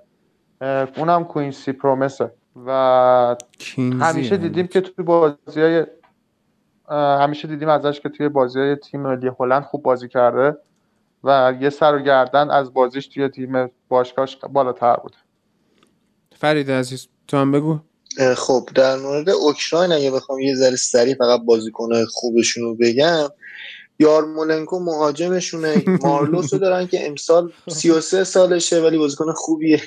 یارمولنکو هم حالا تا قبل از که بیاد لیگ انگلیس بازیکن خیلی خوبی بود توی اینجا راستم بازیش میده دورتمونداشون هم یاد دورتموندش هم یادمونه آیه یارمولنکو رو. درسته. الکساندر زینچنکو داره که زینچنکو دعوت دیگه درسته؟ چون من آخرین دور مصدوم شده بود تمرینات بعد دیدم که تو لیست آخری بود و دروازه‌بانش آره هم پلاتوف 36 ساله. آره هست و نکته آره اینه که بازی ساز بازی می‌کنه. یعنی 4 1 4 1 و هافبک بازی می‌کنه. دقیقا اون سبکی که پپ در بازیش انجام میده رو این دیگه تو ترکیبش پیاده می‌کنه. شفچنکو و این اصلا دفاع چپ بازی نمیده معمولا. زینچنکو رو به عنوان یک هافبک قرار ببینیم توی یورو. آره کلا دفاع چپ تیمای خوب که توی تیم ملی های کشورهای خیلی مطرحی نیستن اصولا هافبک بازی می‌کنن. چه آلابا چه زینچنکو کلا بازیکنای تو دفاع که توی تیمای خوبی بازی می‌کنن ولی کشور کشورهای مطرحی ندارن برای اینکه از در واقع تجربهشون استفاده شه بیشتر به وسط زمین منتقل میشن. هم آلابا چند سال این اتفاق براش میفته هم زینچنکو اینجوریه. قدیم هم این چیزها رو می‌دیدیم توی اوکراین. دیگه الان اوکراین بازیکنه مثل راسموس رت و اینا دیگه وجود نداره ولی خب تیم خوبی داره اوکراین نسبت به تیم خودش. و اما بریم به گروهی که قهرمان رقابت ها از این گروه قرار بیاد. قهرمان زود هنگام انگلیس در کنار تیم های بیمقداری مثل کرواسی اسکاتلند و جمهوری چک که خب سه بازی انگلستان هم توی ورزشگاه وملی برگزار میشه و پستر این اپیزودهای ویژه یورو ما که اگر دقت بکنید اون در واقع arc یعنی اون کمانیه که بالای ورزشگاه وملی هست که یه طرح concept ی ازش و فینال رقابت هم توی وملیه فکر کنم دو بازی نیمه نهایی هم توی وملی باشه. پس ما کلا وملی رو به عنوان نماد این مسابقات در نظر گرفتیم و انگلیس رو به عنوان قهرمان این رقابت ها که حتی با وجود اینکه ابر ستاره های مثل میسن گرینوود و ترنت الکساندر آرنولد توی این رقابت ها حضور ندارن به علت مصدومیت ولی خب انگلستان واقعا تیمی داره که هیچ تیم دیگه ای اصلا نمی‌تونه جلوش وایسه و سه تا شیر ما توی زمین داریم که همون سه شیر هاست. منظورم بازیکن نبود. این سه تا شیر درنده می‌تونن هر تیمی رو سلاخی بکنن با استفاده از دستاشون. بدون اینکه حتی از دنداناشون استفاده جان؟ جان؟ ساوتگیت هم می‌تونه انگلیس رو سلاخی بکنه. نه دیگه قرار نشده این چیزا بگیم. الان فقط حرفای تعصبی قرار بزن و واقعا بی‌نظیر این تیم. یعنی با وجود هریکینی که بیشترین گل و پاس گل در دنیا رو داد فصل پیش با وجود میسن ماونتی که قهرمان اروپا شد با وجود جک ریلیش که تنها شوالیه این مسابقاته تنها کسی که واقعا روحیه قهرمانی روحیه برنده شدن روحیه شمشیرزنی فیلم بریو هارت مل گیبسون رو شما می‌تونید در ساقه های جک ریلیش ببینی ما با اینها با دکلن رایس با هری مگایر بزرگ با دین هندرسونی که احتمالا روی نیمکت کار رو شروع کنه متاسفانه و با خیلی عظیمی از بی‌نظیرترین ستاره های جهان داریم میریم به این رقابت ها که تو بازی اول با کرواسی یک یک مساوی کنیم. کار خراب شه و از همین اول تورنمنت تصمیم خود بشه و خیلی شرم آوره واقعا مساوی کردن با کرواسی که خب 36 سالش شد دیگه مدریچ دیگه بسته. برای چی هنوز داری بازی می‌کنی؟ چرا تو اشباع نشدی؟ ول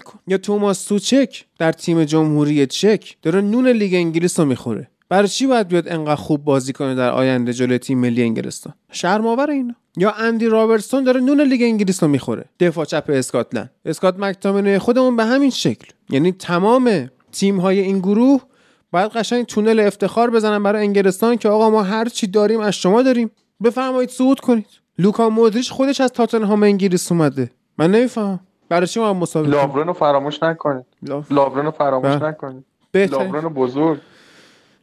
لاورن جام جهانی 2018 گفته من به تن دفاع وسط دنیا. و این از جنس های خوب انگلیس استفاده کرده. شما چرا نمی‌بینید؟ ساقی های خوب انگلیس. ساقی های کلاس جهانی. آقا انگلیس قهرمانه. من به شما این وعده رو میدم که انگلیس قهرمانه بدون رقیب. ایلیا تو بگو. هادی به اثر فوتبال؟ آها نخند. چرا اینو گفتی انگلیس قهرمانه. شک نکن.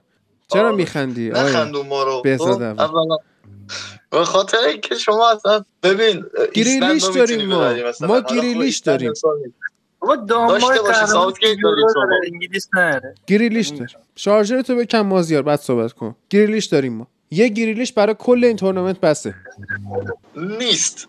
شما سه چهار سم بازیکن هستن ممکن ساوتگیت گریلیش فیکس نذاره در مرحله اول. آقا ما اصلا 4 4 2 بازی می‌کنیم 3 4 3 کیه بابا چون تو دوست داری قهرمان شما 4 4 2 بازی کنی که دلیل نمیشه 3 4 3 بازی نکنه. دو سال داره همه بازی‌ها 3 4 3 بازی می‌کنه دوستانه ها هم 3 4 3 رفته جلو.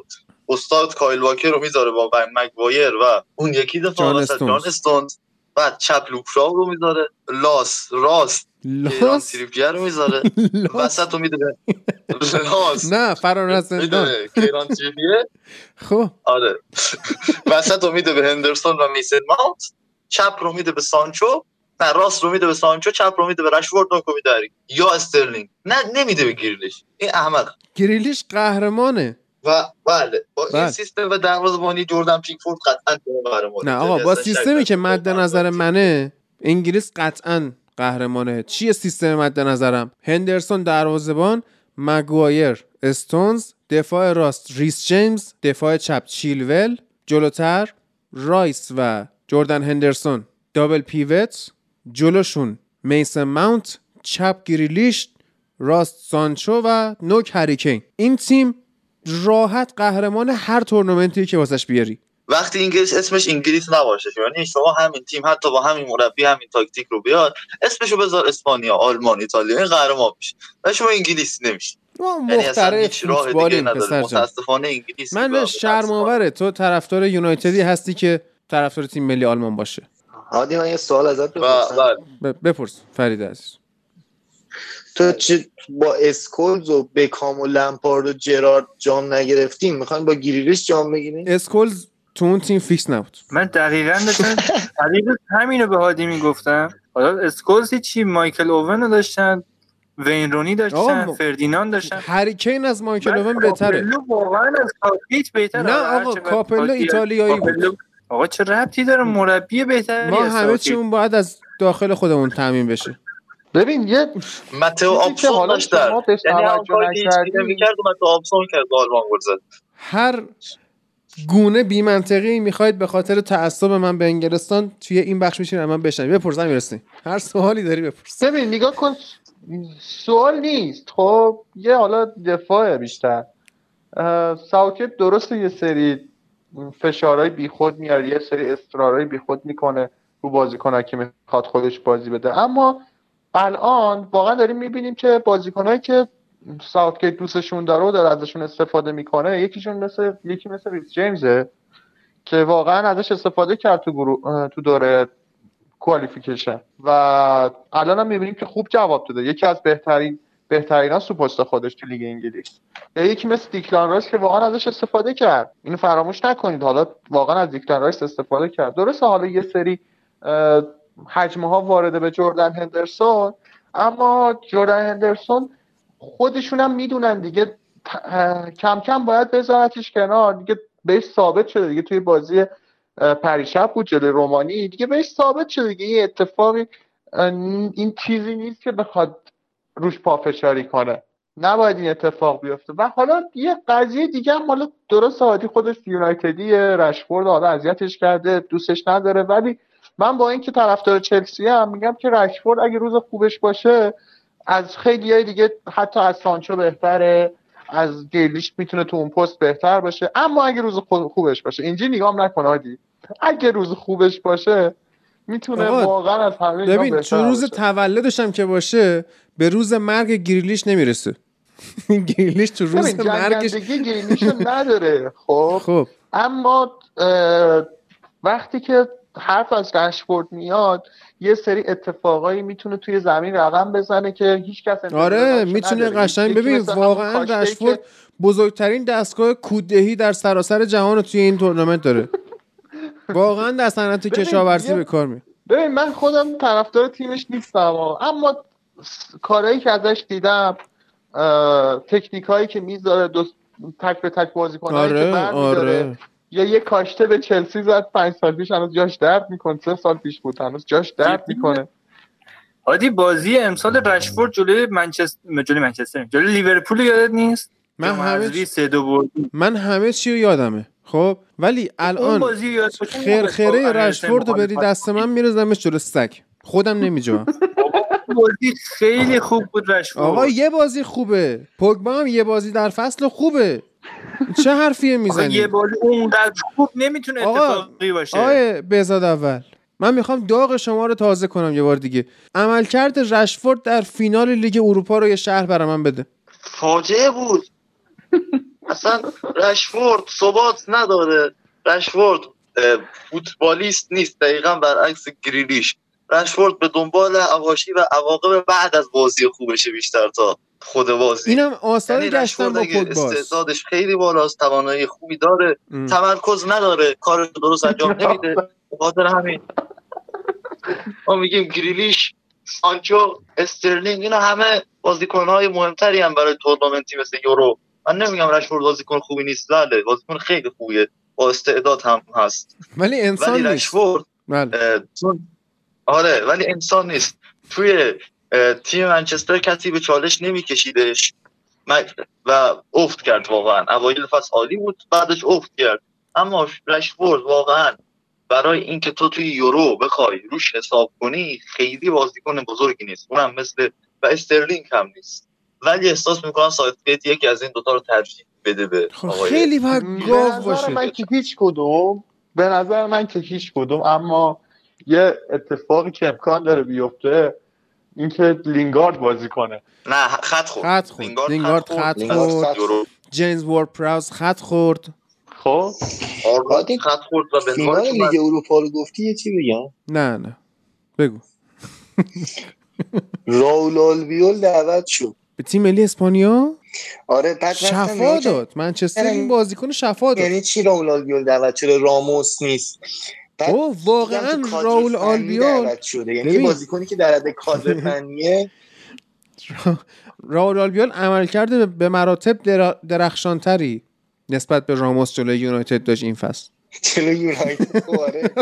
ولی بعد نه داشتم میگم یعنی راموس چیز بعد گفتم مثلا نمیشه راموس رو ببرن کادر فنی. گفتم احتمالا خودش نخواسته که دیگه تو کادر فنی باشه. این یعنی اصلا بازنشستگی. ولی راول آلبیول چرا درست. یه دلیل به من بگی. حالا به اسپانیا می‌رسیم. می‌رسیم به اسپانیا گروه بعدی اتفاقا فکر کنم. ولی واقعا آره. اگر گریلیش فیکس نباشه این تیم هیچی نمیشه. بعد شما نگا کن چقدر راحت اصلا بی‌نظیر. می‌تونه گریلیش رو فیکس بازی بدی دفاع حریف رو به بدبختی بندازه. دقیقه 60 بکشی بیرون استرلینگ رو بیاری running behind پشت دفاع ضد حمله. یه تاکتیک گفتم و یه تاکتیک برای قهرمانی انگلیس تو این تورنمنت کافیه. انجام بده طرف الان فقط wing back چپ و راست یه سوال ازت بپرسم حاجی. دو تایتون با هم حرف نزنید. اول ایلیا یه بار دیگه بگید چی گفت؟ من میگم wing back چپ و راست انگلیس یعنی آقای لوکشاو و حتی بنچیلول حتی بازی کنه و کیران تریپیه بازیکن هایی هستن که تو خط دفاع بشه از پشتشون running behind run in behind انجام داد و خط دفاع سه نفره انگلیس هم نمی‌تونه اینو مدیریت بکنه. به خاطر همین باید چهار دفاعه بازی کنه. چون که اینا running behind شون ملسه. چیلول اوکیه و ریس جیمز رو من کاملا نسبت به تریپیر و حتی کایل واکر محق‌تر می‌دونم. هرچند که جا داشت واقعا حالا با رفتن الکساندر آرنولد. و هم بیساکا دعوت شه. و نکته ای که وجود داره یه چیزی هست اینه که امسال توی جام جهانی انگلیس 100 درصد بازیکن پریمیر لیگی بودن الان تریپیر و سانچو رو شما دارید. با دو تا بازیکن که تو بوندسلیگا و لالیگا بازی می‌کنن. من کلا اگر چیزی نظرمو بخواین در این مورد اینه که بازیکن هایی که شما در تورنمنت های مختلف باشون روبرو میشید بازیکن هایی هستند که تایپ بازیشون با پریمیر با, با تایپ بازی بازیکن های پریمیر لیگ فرق می‌کنه خیلی وقتا و تایپ بازی که تو لیگ انگلیس و وقتا بازیکن های انگلیسی لیگ برتر که مثلا به تیم ملی دعوت نمیشن. و یکی از مشکلات انگلیس توی تورنمنت ها من دارم مثلا همین احساس می‌کنم. که من میگم انگلیس اصلا باید بازیکن لژیونر تو ترکیبش داشته باشه که بتونه با بازیکن هایی که بیشتر به سبک اون با تیم های ملی بازی می‌کنن و خب توی لیگ های دیگه بازی می‌کنن بیشتر آداپته باشه. به خاطر همین من میگم کیران تریپی و جیدن سانچو با بازی کنن.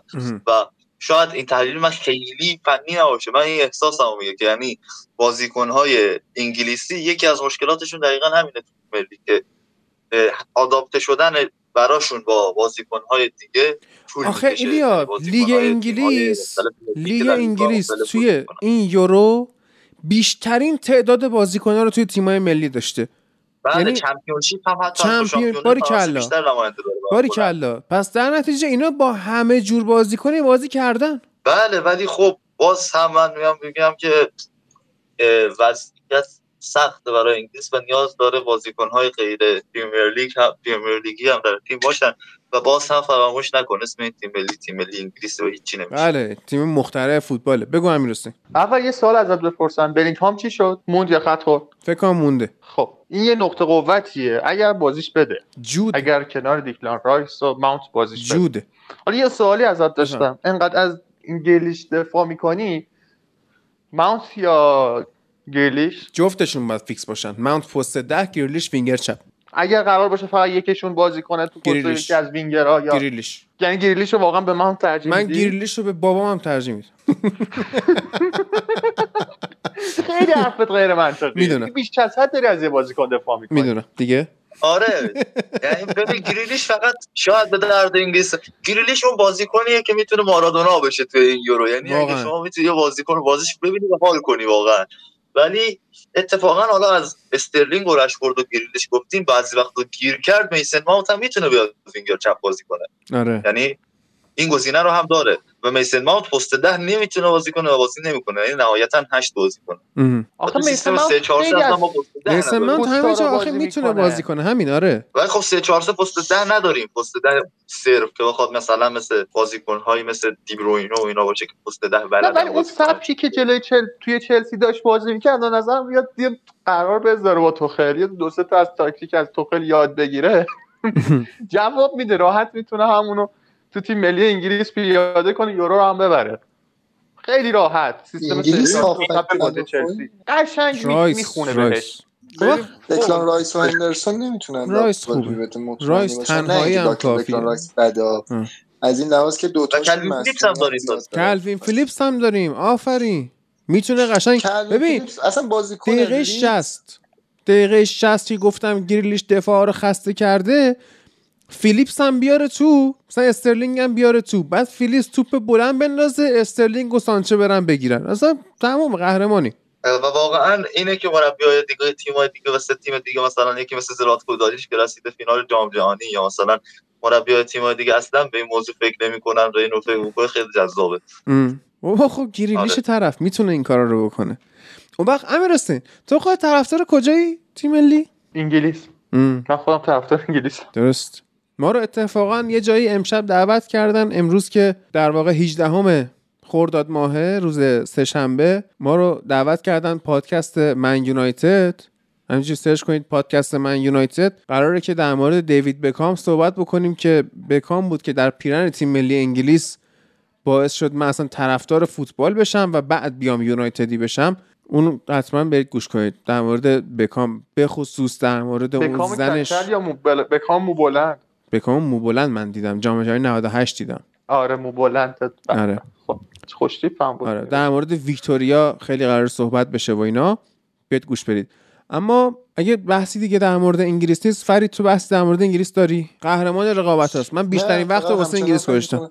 آره دیگه ما هم در مورد این شرط بندی صحبت کردیم که پرتغال من فکر می‌کنم و تو فکر می‌کنی انگلیس که نمیگیم تو میگی همه تیم‌ها به جز پرتغال. آره هر تیم به جز پرتغال. آره دیگه همین شرط کازینویی. بعد ما زیاد تو حرفی در مورد انگلیس؟ راجبه میسن صحبت کردیم. حالا من تو اپیزودهای لالیگا در موردش حرف زدم گفتی همه جور بازی کنی. این میسن ماونت بیشتر فضاگراست مثل توماس مولره. حالا به این سبک بازیکن‌ها میگن رام دویتر. یعنی می‌بینیم که حالا مثلا تیم تو دفاع باشه برمیگرده پست شماره هشت بازی می‌کنه یا لازم باشه به جناهه اینم میره. اینجوری بازی کنیه دیگه. بیشتر فضاگراه.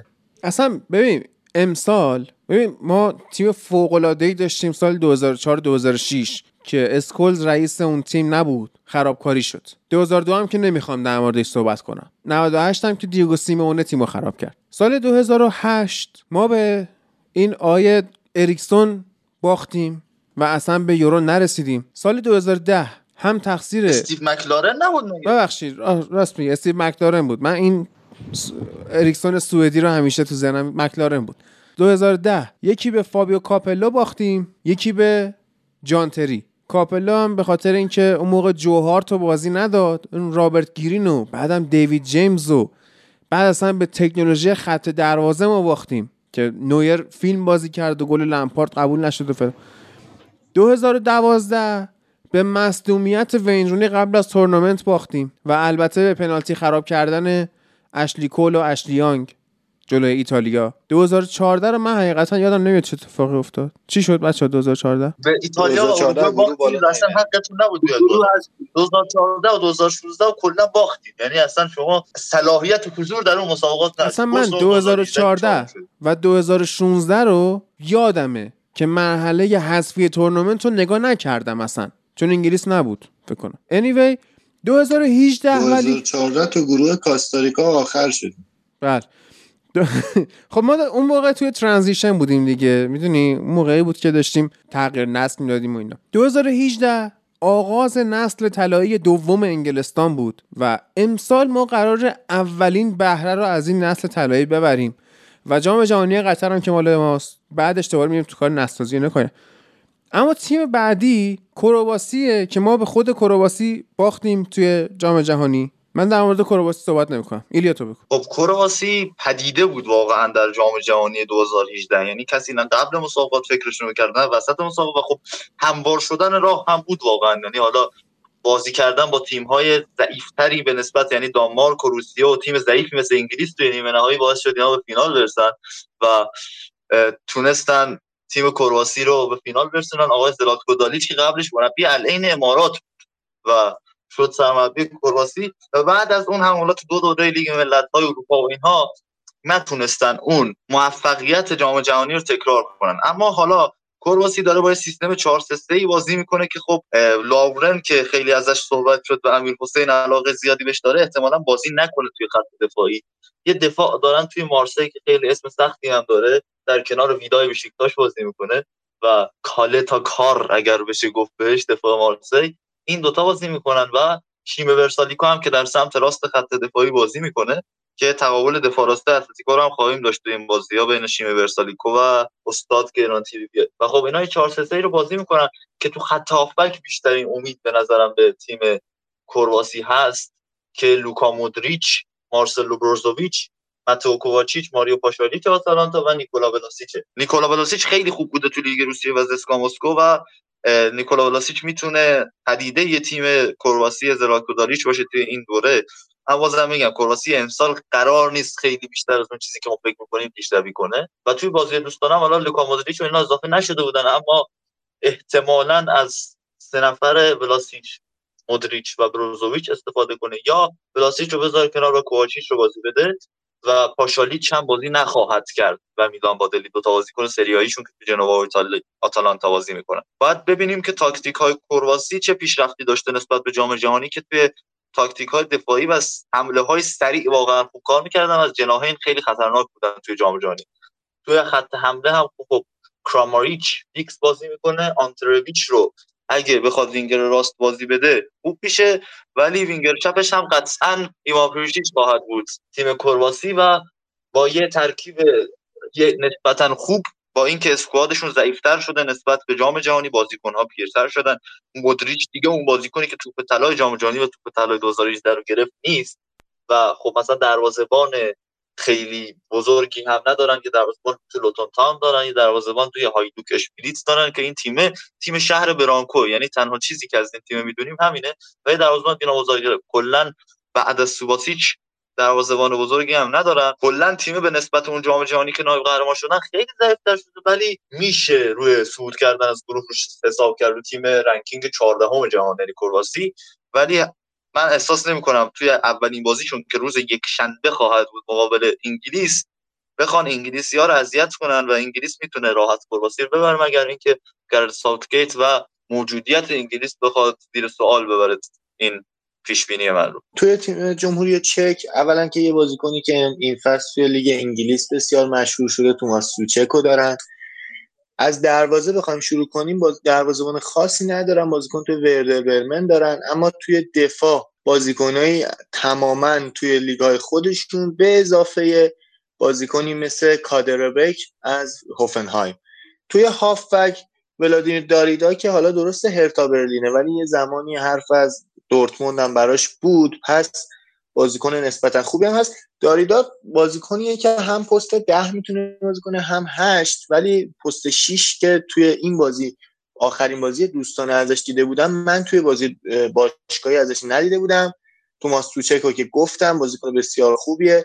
تو مهاجما پاتریک شیکو دارن که بازیکن الان لورکوزن توی تیمای خوبی بازی کرده. لایپزیگ بوده روم بوده و زمانی که اول اومده بود روم در واقع تو اوج زمان فیرمینو بود و می‌گفتن در واقع یک گزینه بعدی فیرمینو برای لیورپول که بازیکن نو پست 19 آره هم رفت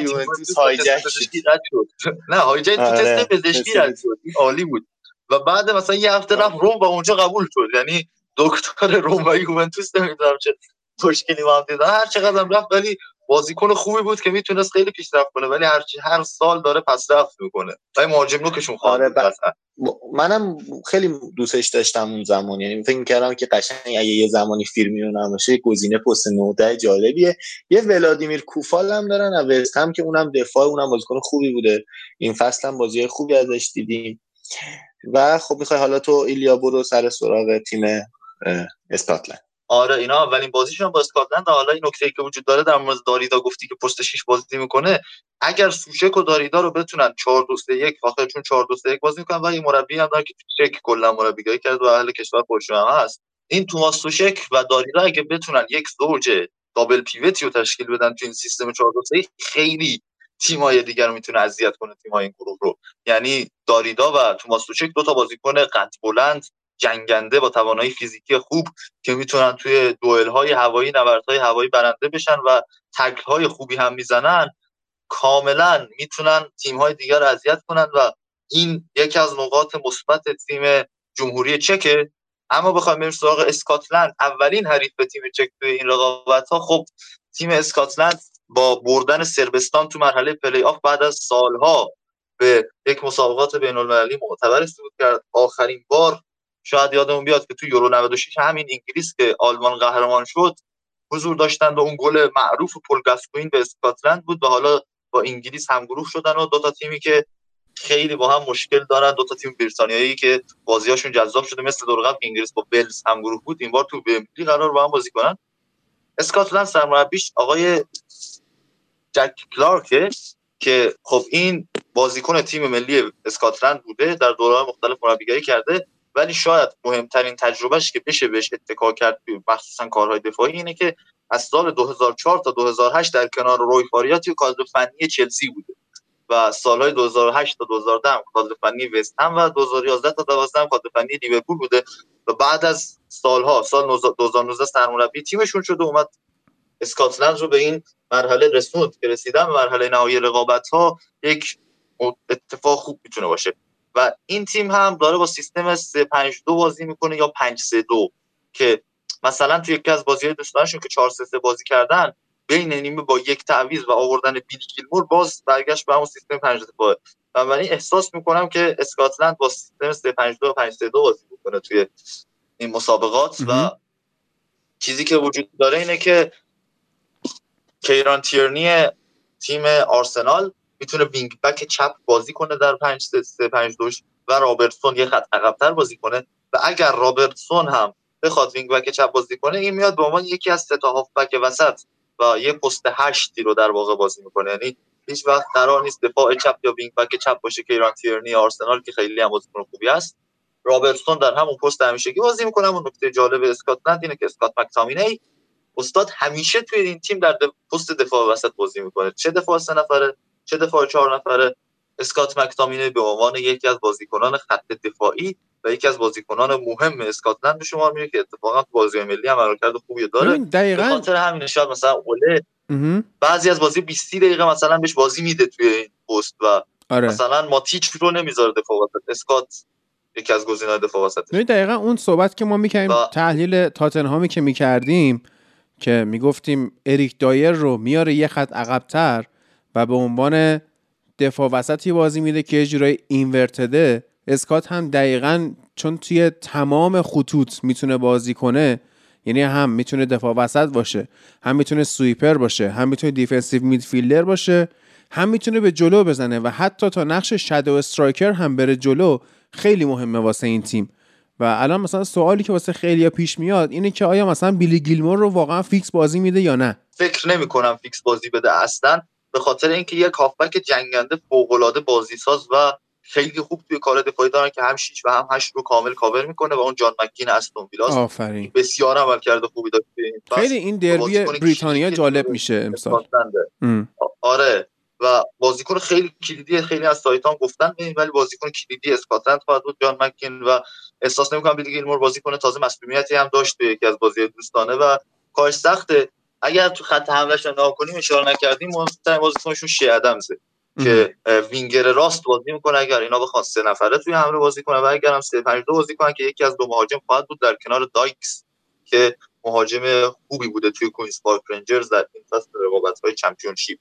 و حضور اسکاتلند و ولز خیلی کمک کرده به اینکه چمپیونشیپ نماینده های زیادی داشته باشه توی این رقابت ها و همچنین خود تیم های مختلف که من از سه تا تیم نام بردم که نه ولز بودن نه اسکاتلند و بازیکن از برنتفورد داشتن. بله. و شما اگه بری مقدماتی مرحله اول جام جهانی آسیا نگاه کنی ایران بحرین هم بازیکن از برنتفورد توش هست. سامان قدوس. کلا تیم جالبی رو آره. آره.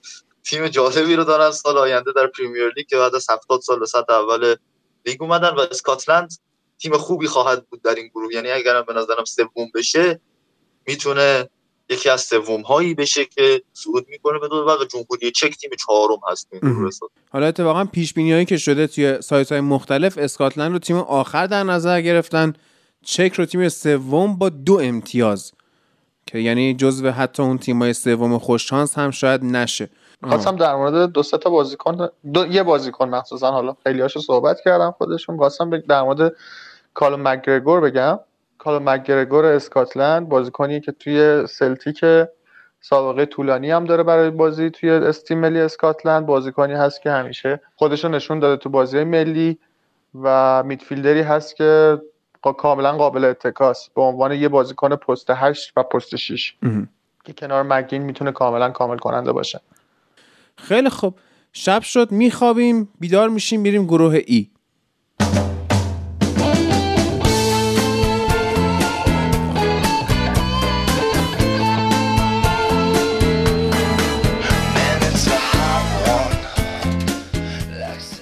اینستاگرام فوتبال لب و توییتر رو حتما توی این دوران یورو فالو بکنید و دنبال بکنید. منتظر پستای جالبی که می‌ذاریم باشید.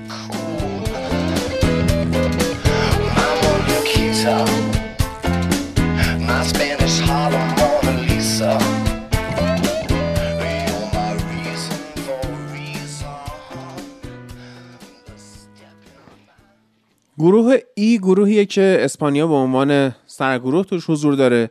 اسلوواکی هست سوئد هست و لهستان که خیلی این سه تیم نمی‌تونن خطر خاصی واسه اسپانیا داشته باشن. اسپانیایی که ما باید با نسل جدید دیگه ببینیمش و شاید آخرین بازیکنی که از نسل قدیم توش مونده بود سرخیو بوسکتس بود که همین یکی درست پیش تست کروناش مثبت اعلام شد. این اولین باریه که من تو زندگیم دارم می‌خواد بوسکتس موفق شه و موفقیتش هم چیزی نیست جز اینکه باقی بازیکنهای اسپانیا رو هم به این ویروس جذاب مبتلا کرده باشه و سرخیو راموسی هم که صحبتش شد که دعوت نشد به تیم ملی و ما نسل جدیدی که می‌بینیم شامل یکی مثل دنی اولمو پدری و فرانتورسه که حالا از مازیار شروع کنیم در مورد اسپانیا. طرفدار اسپانیا هم هست و بعد به سراغ فرید میریم. خب اولین حاشیه‌ای که برای تیم ملی اسپانیا به وجود اومد همون دعوت نشدن سرخیو راموس بود یا اصلا دعوت نشدن هیچ بازیکنی از رئال که دعوت نشدن همین راموس خیلی بیشتر بولد شد. حالا جدا از بحث فنی اگه لویز انریکه بهش اعتقادم نداشت به نظرم باید دعوتش می‌کرد. به عنوان یه طرفدار اسپانیا میگم چون خیلی فشار رسانه ای اومد رو تیم ملی اسپانیا و یه مقدار این خبر زیاد حاشیه ایجاد کرد برای تیم و اگه می آوردش حتی میذاشتش رو نیمکت به عنوان یک کاپیتان می‌تونست خیلی موثر باشه و انقدر تیم زیر فشار رسانه ای نبره که خب الان برای چی راموس دعوت نشده یا هر حرف دیگه که رسانه های اسپانیایی می‌زنن الان مخصوصا رسانه های مادریدی مثل آس حالا در مورد تیم همین اسکواد اسپانیا که بازیکنان رو دعوت کردن با این صحبت کنیم گولرا که خدا رو کپا دعوت نشد.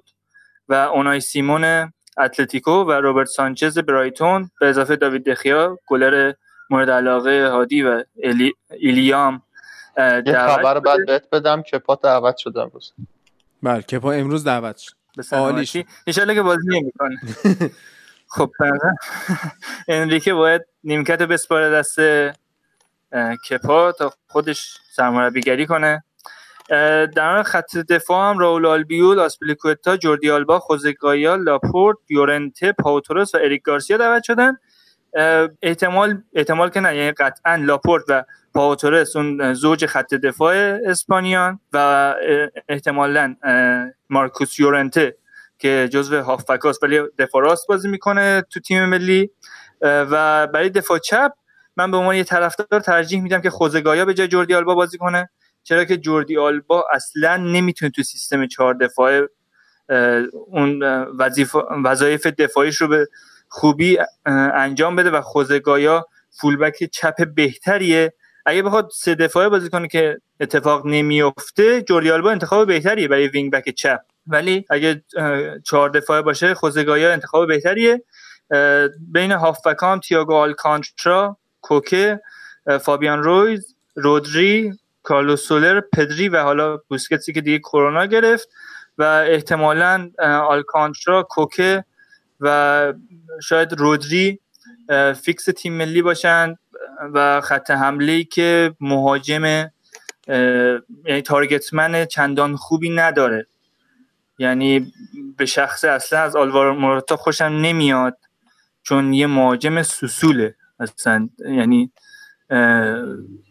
اون کارهایی که حالا بیرون از زمین انجام میده و خاصیت های جنگندگی که تو زمین نداره واقعا مهاجم منفوریه پیش من و ترجیح میدم که با فرانتورست دنی اولمو و جرارد مورنو بازی کنه تیم ملی.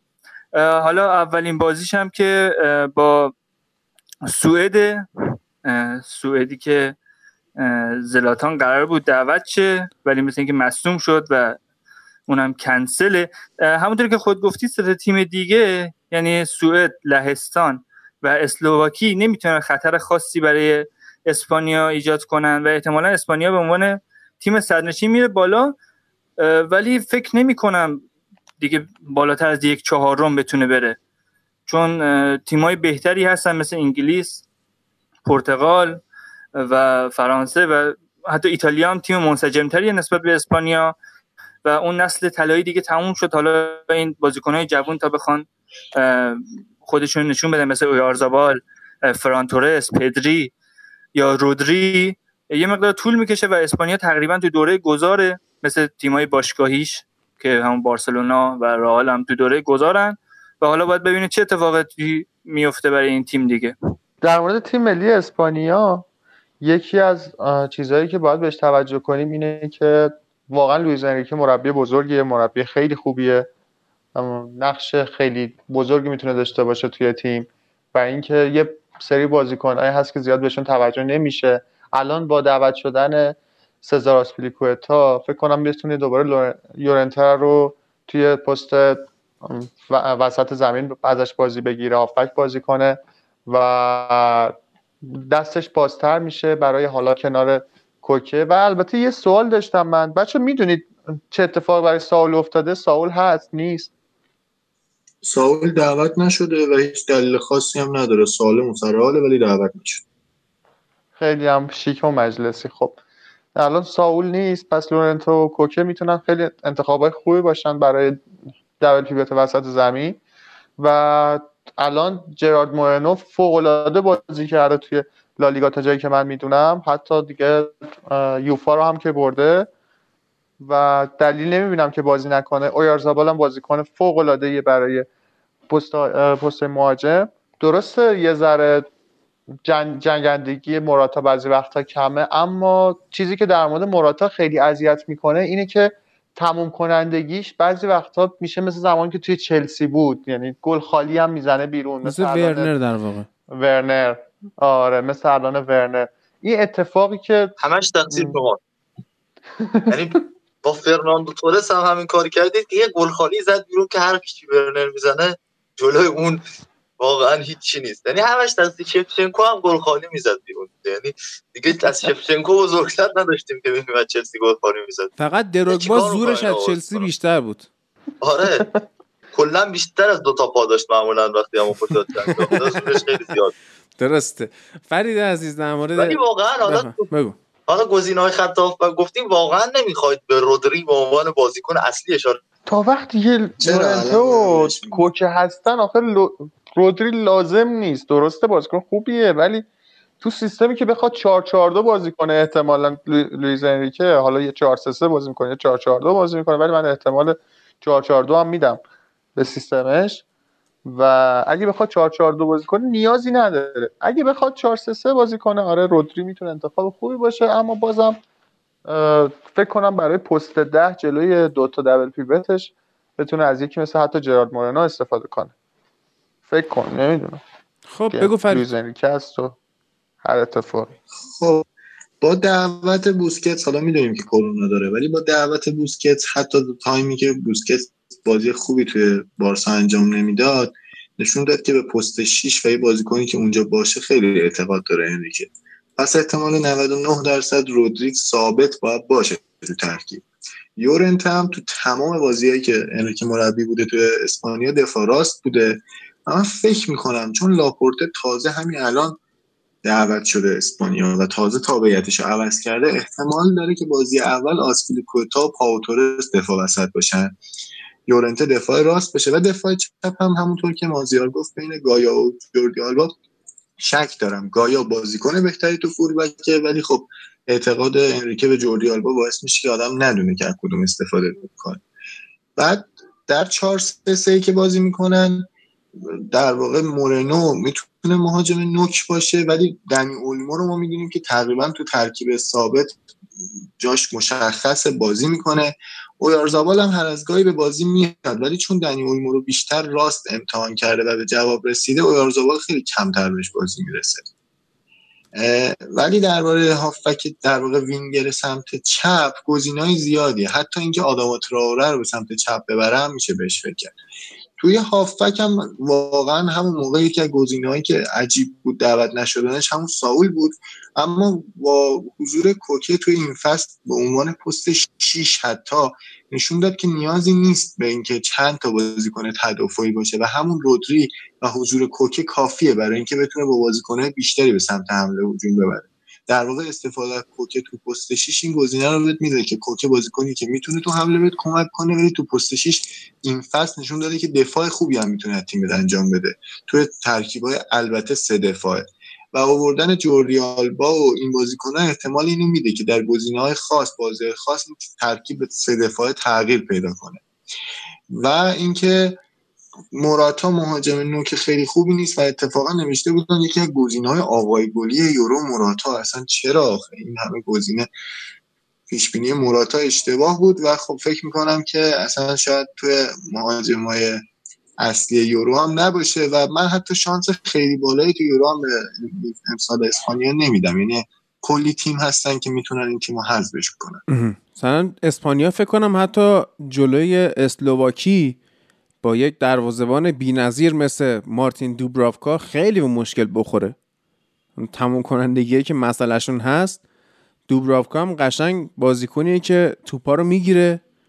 و نظر چیه ایلیا؟ آره اسلوواکی حالا امسال خیلی تیم خوبی نیست مثل چهار سال پیشش پنج سال پیشش در واقع. ما عادت کردیم وقتی در مورد تورنمنت صحبت می‌کنیم میشه چهار سال پیش به پنج سال پیش در واقع یورو 2016 که اذیت کرد تیم مختلف همین انگلیس باش سف کرد و روسیه رو بردن و بعد رفتن مرحله بعدی و آلمان سه هیچ بردش.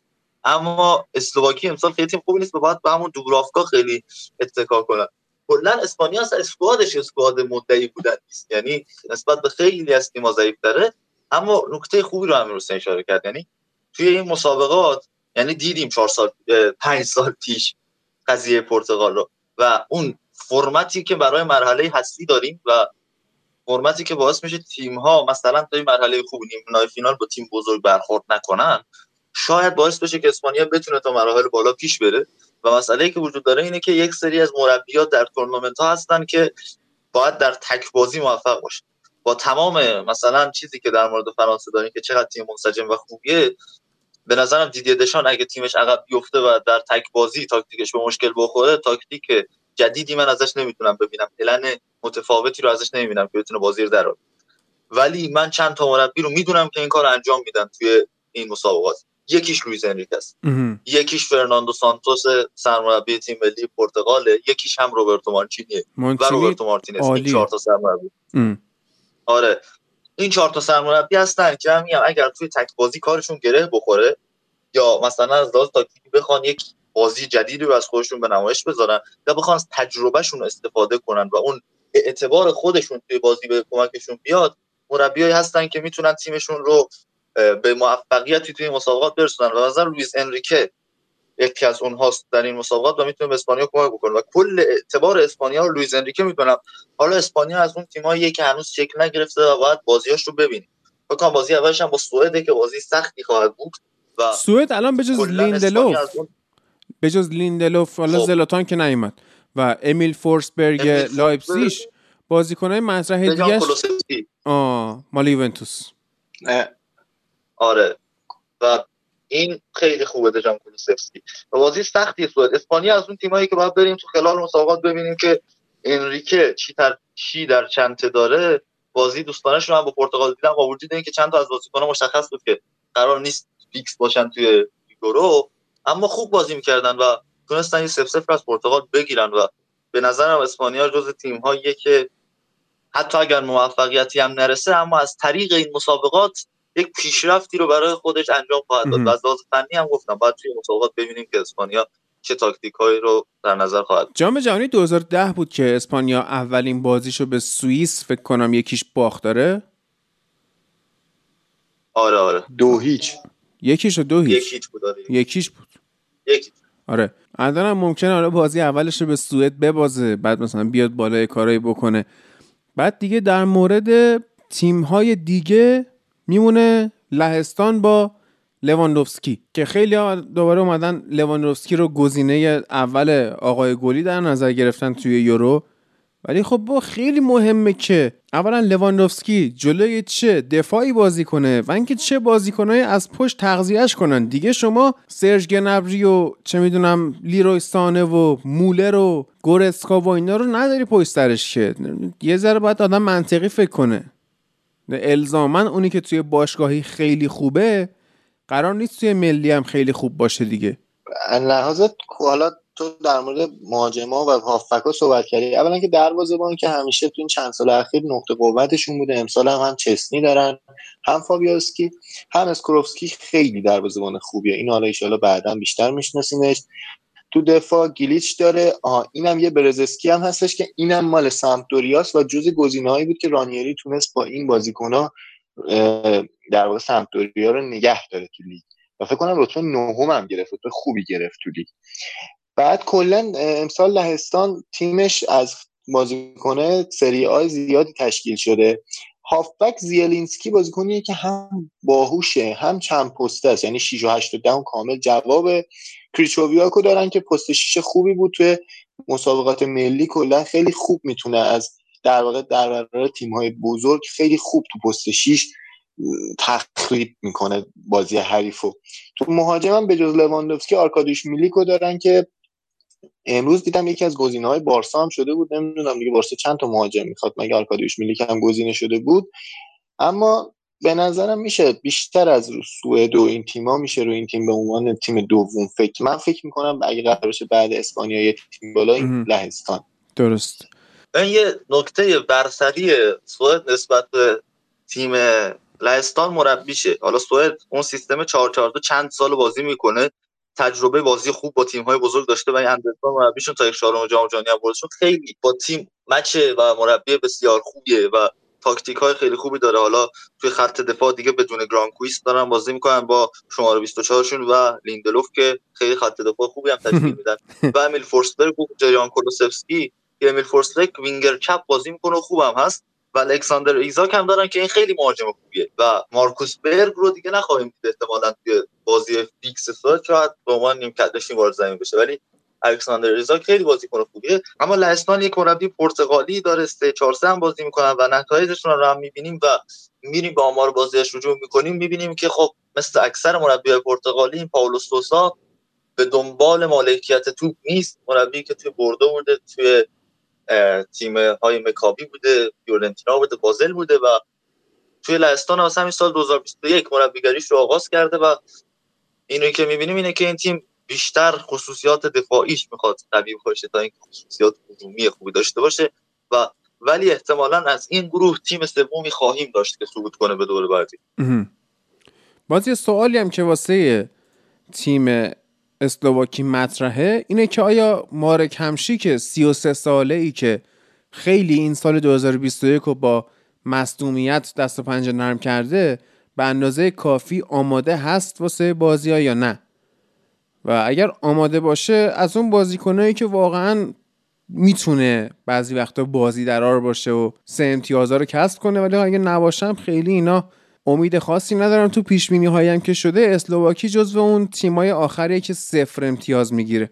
در مورد اسلواکی به میلان اشکرینیار اصلا دقت نکردیم که میلان اشکرینیار رو هم باید بس بشه که دفاع خوبیه حالا در حد خود تیم ملی اسلواکی خیلی دفاع خوبه اینا 4 4 بازی می‌کنن. این همون بحثی که در مورد دوراف گفتی این هم می‌تونه اذیت کنه تیم کلا تیم چغری به نظر میاد با وجود آره. اینکه شاید تیم آخر بشه ولی تیم چغری به نظر میاد خود آندروید دودا هم هست که یکی از بازیکن‌های خوبه که می‌تونه اذیت کنه ولی اینا توی خط حمله خیلی بازیکن مهم و خاصی ندارن که بخوان مثلا بهش به عنوان یک بازیکن گلزن نگاه کنه.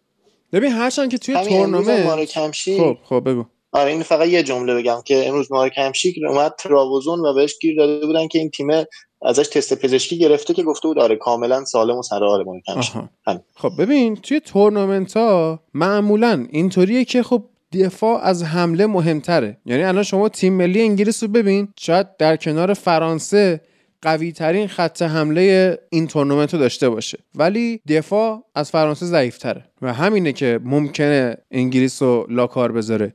از این ور اسلوواکی حتی اگر دفاع خوبی هم داشته باشه گل باید بزنه و این خیلی مسئله است براش. اینه که کار سخت می‌کنه دیگه. انگلیس هم به همیشه خیلی گلزن داره. بیشترین قدرتش توی خط حملشه و کمترین قدرتش توی خط میانی و دفاع متوسطی داره دیگه. یعنی بخوایم ریت بندی بکنیم A میشه خط حملش C میشه خط میانی B میشه خط دفاع. که خود این توازن نداشتنه ممکنه کار دست تیم بده. گروه F رو ما داریم که بهش میگن گروه مرگ بازی ها دیگه. پرتغال آلمان فرانسه و مجارستان بیچاره که واقعا مجارستان از اون کشورهایی بود که تو جنگ جهانی هم خیلی این وسط لاکار موند. یه سری آلمانا بریزن یه سری روسا بریزن. و اصلا آلمان می‌خواست خودش بره فرانسه حمله کنه. بریتانیا اومد پشت فرانسه در اومد مینداز زدن آلمان و بعد مجارستان. اصلا یه وضعیتیه خلاصه. به حال بسیار کار سختی داره مجارستان توی این گروه که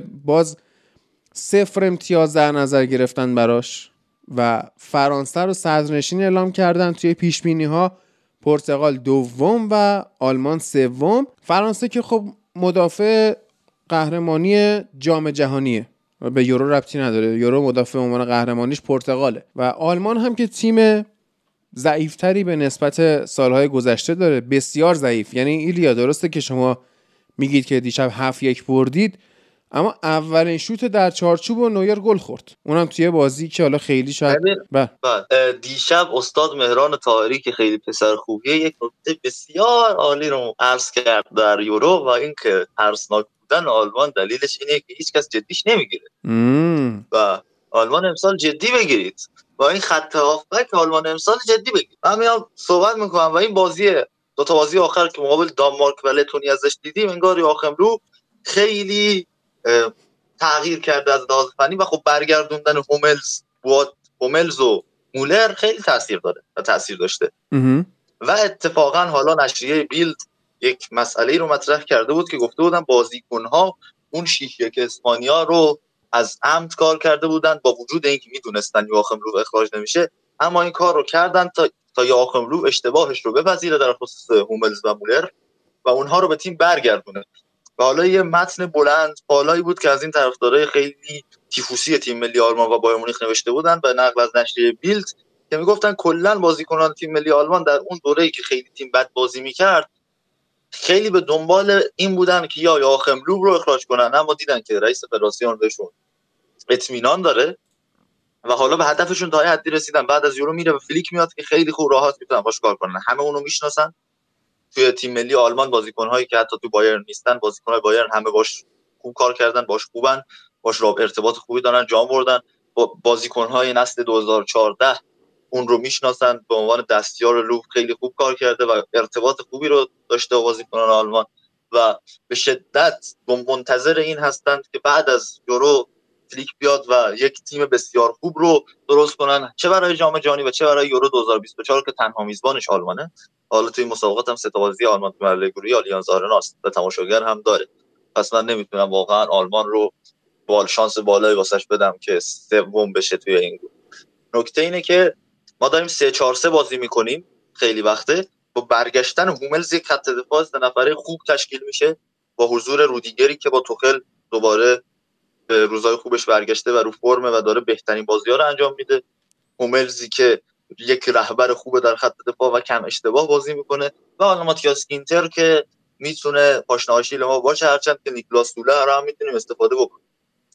و خط هافبک ما دیشب یک کار جذابی رو که انجام داده بود این بود که حالا تازه با وجود مسئولیت لونگورسکا یعنی خط هافبکی که یاشوا کیمیش داره لونگورسکا داره گوندوغان داره و تونی کروس داره خیلی خط هافبک طبیعیه. شما اصلا نباید اینو دست کم بگیری. هر چقدر که پرتغال و فرانسه تیم های بزرگ باشن و اسکواد پوی داشته باشن. روبن گوزنز روبن گوسنس آتالانتا که در این دو فصل عملکرد بی‌نظیری در پاس گل‌ها و گل‌ها داشت دیشب هم اولین گل ملیش مقابل لتونی زد احتمالا wing back چپ اصلی تیم باشه که توی بازی سازی و حضور در نیم فضا و فرصت کردن خیلی بازیکن خوبیه و می‌تونه در نیم فضاها خیلی خوب کمک کنه.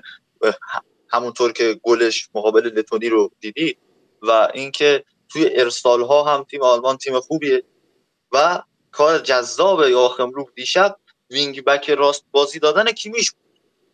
که این یک اتفاق جالبی بود که توی تیم دیدیم کیمیش خیلی وقتا که دفاع راست بازی می‌کنه یا وقتی که توی دابل پیوت هافبک پیوت متمایل به سمت راسته خیلی وقتا میاد و خصوصیات یک وینگ بک راست رو ازش می‌بینیم. که مثلا بیاد و اضافه بشه به یک سوم دفاعی حریف بیاد پشت محوطه جریمه توپ بگیره بیاد تو نیم فضاهای نزدیک به محوطه جریمه حریف توپ بگیره و با ارسالهاش مهاجمای تیم رو ثابت کنه. اینو زیاد می‌بینیم تو بایرن مثلا اون گلی که به دورتموند زد فصل قبل. یا پاس گلش تو فینال لیگ قهرمانان فصل قبل به کینگزلی کومان ما اینا رو زیاد می‌بینیم. از کیمیش و اگه بخواد همین سیستم wing back سمت راست رو ادامه بده من راضیم. و گوندوغان و کروس که در کنار همدیگه یک خط دف... هافبک کامل رو تشکیل میدن اما مشکل اصلی تیم مهاجم نوکاش توی لیست رو که می‌بینید فقط تیمو ورنر مهاجم نوکه و کوین فولاند موناکو که اینها مهاجم های تخصصی هن و اینجا نقش اون Raumdeuter ی که مازیار اشاره کرد به false nine بودن. یعنی ما دو تا بازیکن داریم که میشه ازش به عنوان false nine استفاده کرد. هم کای هاورتس و هم توماس مولر که احتمالا توماس مولر false nine بازی کنه و مهاجم هدف باشه و بیاد و در همه جای زمین توپ بگیره و اون سیستم بدون مهاجم رو بریم جلو و تیمو ورنر یک plan B باشه در حقیقت برای ما و وینگر چپ که قطعا سرژ گنابری خواهد بود و سمت راست هم که بین کای هاورتس و لروی سانه انتخاب خواهد شد از طرف توما یواخم لو و امیدوارم که تیم نتیجه بگیره. اما همین سیستم false رو بره جلو و نخواد مهاجم نوک تخصصی داشته باشه یکی مثل تیم ورنر خیلی خوبه و اون رو حداقل در زمانی که اگر تیم عقب باشه یا بخواد تاکتیک رو عوض کنه یا بخواد تیم با فشار زیادی حمله کنه در یک سوم دفاعی حریف حداقل مثلا ما 4 5 بازیکن داشته باشیم در محوطه جریمه حریف اون زمان میشه به کسی مثل تیم ورنر استناد کرد. همین الانش هم این ترکیب آلمان احتمالا در زمان حمله با تعداد نفرات بالایی در حمله اضافه بشن. یعنی تو یک سوم دفاعی حریف آلمان تعداد نفرات بالایی خواهد داشت در یک سوم دفاعی تیم حریف. یعنی توماس مولر و دوتا وینگر و همچنین یکی از بین یکی مثل توماس تونی کروس و وینگ بک ها اینها بازیکنایی هستن که می‌تونن اضافه بشن. اطراف محوطه جریمه نزدیک خط و داخل محوطه جریمه یک برتری عددی رو ایجاد کنند توی خط دفاع و مثلا خط دفاع فرانسه مثلا یکی از تیم‌های آسیب پذیر خواهد و هم پیش بینی اینه که ما قطعا پرتغال رو نمیبازیم. یعنی این یک چیزی است که نهایتا با پرتغال مساوی کنیم. قطعا پرتغال رو نمیبازیم. و حتی اگه سوم بشیم از اون سوم های خواهیم شد که صعود خواهیم می‌کنیم به دور بعد و اصلا اون چیزایی که در مورد آلمان گفته میشه که آلمان امسال تیم خوبی نیست و اینها نه. آلمان رو کسی جدیش نمی‌گیره ولی خیلی ترسناک خواهد بود و حتی تا مراحل بالا هم پیش خواهد اومد. ولی تیم در حد قهرمانی نیست با وجود تیمایی که حضور تیم بعدی که بررسی کنیم فرانسه باشه که واقعا هر کدوم بازیکناشو اکثرشون رو اگه بخوای همین قبل از یورو تیم منتخب بچینی میشه توی تیم منتخب یورو قرار داد. حالا ببینیم که انتهای یورو تیم منتخب کیا هستن ولی الان واقعا خب اسکواد فرانسه همه هم می‌دونیم چه وضعیتی داره. شما از لوریس بیای شروع کنی. حالا شاید مثلا بگیم زوج دفاع وسطشون خیلی جالب نباشه ولی تو بقیه مناطق زمین بخصوص از کانته به جلو از کانته به جلو هیچ مشکلی نداره اسکواد فرانسه. و با برگردوندن کریم بنزما هم که یه به حال مصالحه ای رو نشون داد دیدی دشام. هر چقدر که از رئال مادرید توی تیم ملی اسپانیا استفاده نشد فرید توی فرانسه قشنگ استفاده بهینه رو از بنزما می‌خوان بکنن دیگه. خب من به عنوان یک رئالی چون گفتی رئال بگم دوست نداشتم هیچ بازیکنی از تیم ما اصلا به هیچ تیم ملی دعوت شه. چون با این اوضاع مسئولیت که این فصل دیدیم حداقل بتونن استراحت کنن و از این لحاظ شاید ناراحت هم شدن که بنزما دعوت شد. چون بنزما یکی از دلایلی که چند فصل خیلی خوب بوده تو رئال این بوده که تیم ملی دعوت نمی‌شده. و واقعا فرق می‌کنه بین بازیکنی که کل ذهنیتش رو رئال یا همون تیم خودشه و بازیکنی که تیم ملی هم بازی در مورد آلمان فقط من یه جمله بگم که آلمان از سال 2018 دنبال این مهاجم که کامل میگرده حتی برگردوندن ماریو گومز و اینا. و عجیبی که تا الان همچنان هیچ مهاجم که کاملی پیدا نشده برای این تیم. یعنی کوین وولاند باز به نظرم نسبت به تیم ورنر مهاجم نکتره یعنی شماره نه بیشتری تا در واقع تیم ورنر و شاید واقعا پاشناشی تیم بشه. اینکه یه مهاجم سرزن خط بلند پست نه نداشته باشن. همچنان با ایلیا از این لحاظ مخالفم نظر پست شیشه خوبم ندارید حالا هافبک گندگان رو می‌دونیم تو فینال چرا افتضاح بود تو پست شیش و شاید از این لحاظ هم ضربه بخور در مورد فرانسه والا رافائل واران و اینا منم با هاری موافقم که دفاع وسط خوبی نداره فرانسه. هم لنگله هم واران دفاع وسط های مطمئنی نیستن و از دست دادن لاپورتو اینجا خیلی مهم میشه اینکه به راحتی از دستش دادن. و مشکلشون هم با این آدم اینجوری بود که اتلتیک بیلباو بازی کرد و زمانی که می‌خواد بری اتلتیک بیلباو باید قبول کنی که مال ایالت باسکی و یه حالت در واقع یه چیز ظاهری داره که شما انگار قسم می‌خوری که مال باسکی و اینجوری بود که فرانسوی باش به مشکل خوردن. اینجوری فرانسه رو از دست داد حالا تو تیم ملی اسپانیا بازی می‌کنه. ولی فرانسه هم به نظرم تیم قلدریه ولی شانس اول قهرمانی نیست. یعنی حتی ایتالیا الان فرالتر از فرانسه است. و ما می‌دونیم که چقدر توی این لیگ ملت ها آسیب دید فرانسه و فکر می‌کنم که فقط توی گروهش موند و به گروه پایینتر ثبوت نکرد و نتونست از گروهش بالا بیاد بین تیمایی که تو گروه بودن. من خیلی شانس قهرمانی به فرانسه نمید امیر تو چی؟ تیم ملی فرانسه درسته حالا یه مدته که دارن به دوتا دفاع وسطش یه سری حجمه ها وارد می‌کنن. کسی زیاد این چند سال از این دو دوتا دو تا مدافع میانیشون راضی نبوده. یکی مثل واران یکی مثل حالا لنگه. ولی به نظر من یکی مثل واران خودش رو قبلا ثابت کرده. و یکی از جام هایی هم که نبرده این آدم همه چی برده. یکم بخوایم بیاید به عقبه واران نگاه کنیم می‌بینیم که این آدم همه چی برده. چهار تا چمپیونز لیگ برده جام جهانی رو برده دالیگا رو برده. ولی یکم بیایم نگاه کنیم یه آدم چیا نبرده می‌رسیم به اینکه یک یه چیزی که بتونه بهش انگیزه بده انگیزه توش ایجاد کنه و بخواد براش تلاش کنه یکیش همین یوروه. و من این اعتبار رو بهش میدم که می‌تونه با این تیم یورو هم ببره. این تیم فرانسه واقعا قویه. فول بک های فوق العاده خوبی داره. هم دینیه هم اون طرف چیزو دارن. پاوارد دارن. پاواردی که بهترین گل جام جهانی 2018 رو زده. فوق العاده ظاهر میشه. حتی با پاوارد می‌تونه دفاع وسط هم بازی کنه همین پاوارد. چرا اینو یادتون میره که پاوارد یکی از پستایی که خوب می‌تونه بازی کنه مدافع وسط می‌تونه کنار واران فوق العاده باشه. یا حتی البته لنگله رو زیاد چیز نمی‌کنم بهش اعتباری نمیدم اینجا. و هرناندز هم می‌تونه دفاع بازی کنه آره هرناندز هم می‌تونه. دروازه‌بان خیلی خوبی دارن. گولریس خیلی خوب می‌تونه دفاعشون رو مدیریت کنه. درسته یه سری سوتیا داره تو بازی با پا. اما به هر حال دیگه از جاهای توپایی در میاره که از دست هر دروازه‌بانی بر نمیاد.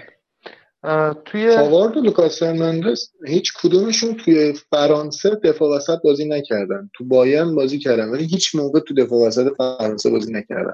و دشان واقعا اعتقاد داره که خط دفاعیش که می‌سازه با همون تا فینال میره. و خب این اتفاق رو دیدیم که لوکاس هرناندز دفاع چپ پاوارد راست و هیچ وقت اینا دفاع وسط فرانسه نشده. حتی در صورتی اونا مصدوم بشن.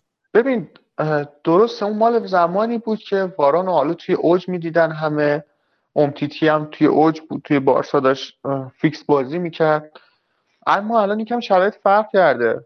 دشام آنچنان سنی نداره بگین که مثل اون پیر مرده هست که دقیقا می‌خواد رو کارش پافشاری کنه. همین دشام با همین تیم ملی فرانسه سال 98 زمانی که من خودم یادمه و 8 ساله بودم قهرمانیشو دیدم. به نظرم از دستش کاملا برمیاد.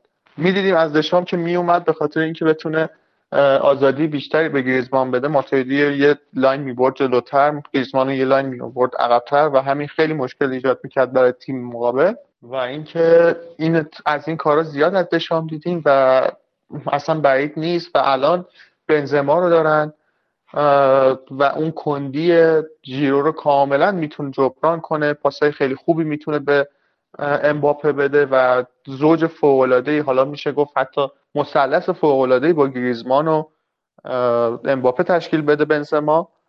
خط حمله فوق‌العاده قوی دارن. از فول بک و وینگ بک اصلا کم نداره این تیم. یه بازی سازی داره. درسته که پوگبا رو الان هادی دوستش نداره. هر چی بگن هادی یه چیزی میگه. ولی پوگبا همیشه تو تیم ملی فرانسه یه پوگبای دیگه بوده. اون پوگبایی که ما تو یونایتد می‌بینیم این نیست. اگه اون بود هادی هم دوستش داشت. و کنار حالا یه بازیکن مثل حتی ربیو و کانته اگه کنار همدیگه پشت سر پوگبا بازی کنن کاملا این وسط زمین رو در میاره. حتی اون حرفی که ایلیا زد گفت که کروس و حالا گندوان و می‌تونن این وسط زمین آلمان رو نگه دارن. اما وقتی که حالا بخواد یه بازیکن مثل کانته اونجا بازی کنه یا حتی یه بازیکن مثل کانته اونجا بازی کنه دیدیم که قبلا اشک کروس رو در آورده و اینکه ثابت شده است دیگه ثابت شده است که کاملا می‌تونی با یه مهره مثل کانته یه سری بازیکنها رو از بازی خارج کنی. یکی مثل کروس رو از بازی خارج کنی یکی مثل گندوان رو از بازی خارج کنی. و این کار کاملا از فرانسه برمیاد. فرانسه کاملا تیم قویه اما یه چیز دیگه هم هست. فرانسه هر بار که جام برده پشت سرش جام بعدی رو خراب کرده. به جز اون جام جهانی 98 و 2000 که الان امکان داره همون اتفاق بیفته. 98 جام جهانی رو بردن 2000 هم اومدن یورو رو بردن ولی 2002 اومدن تو گروه حذف شدن.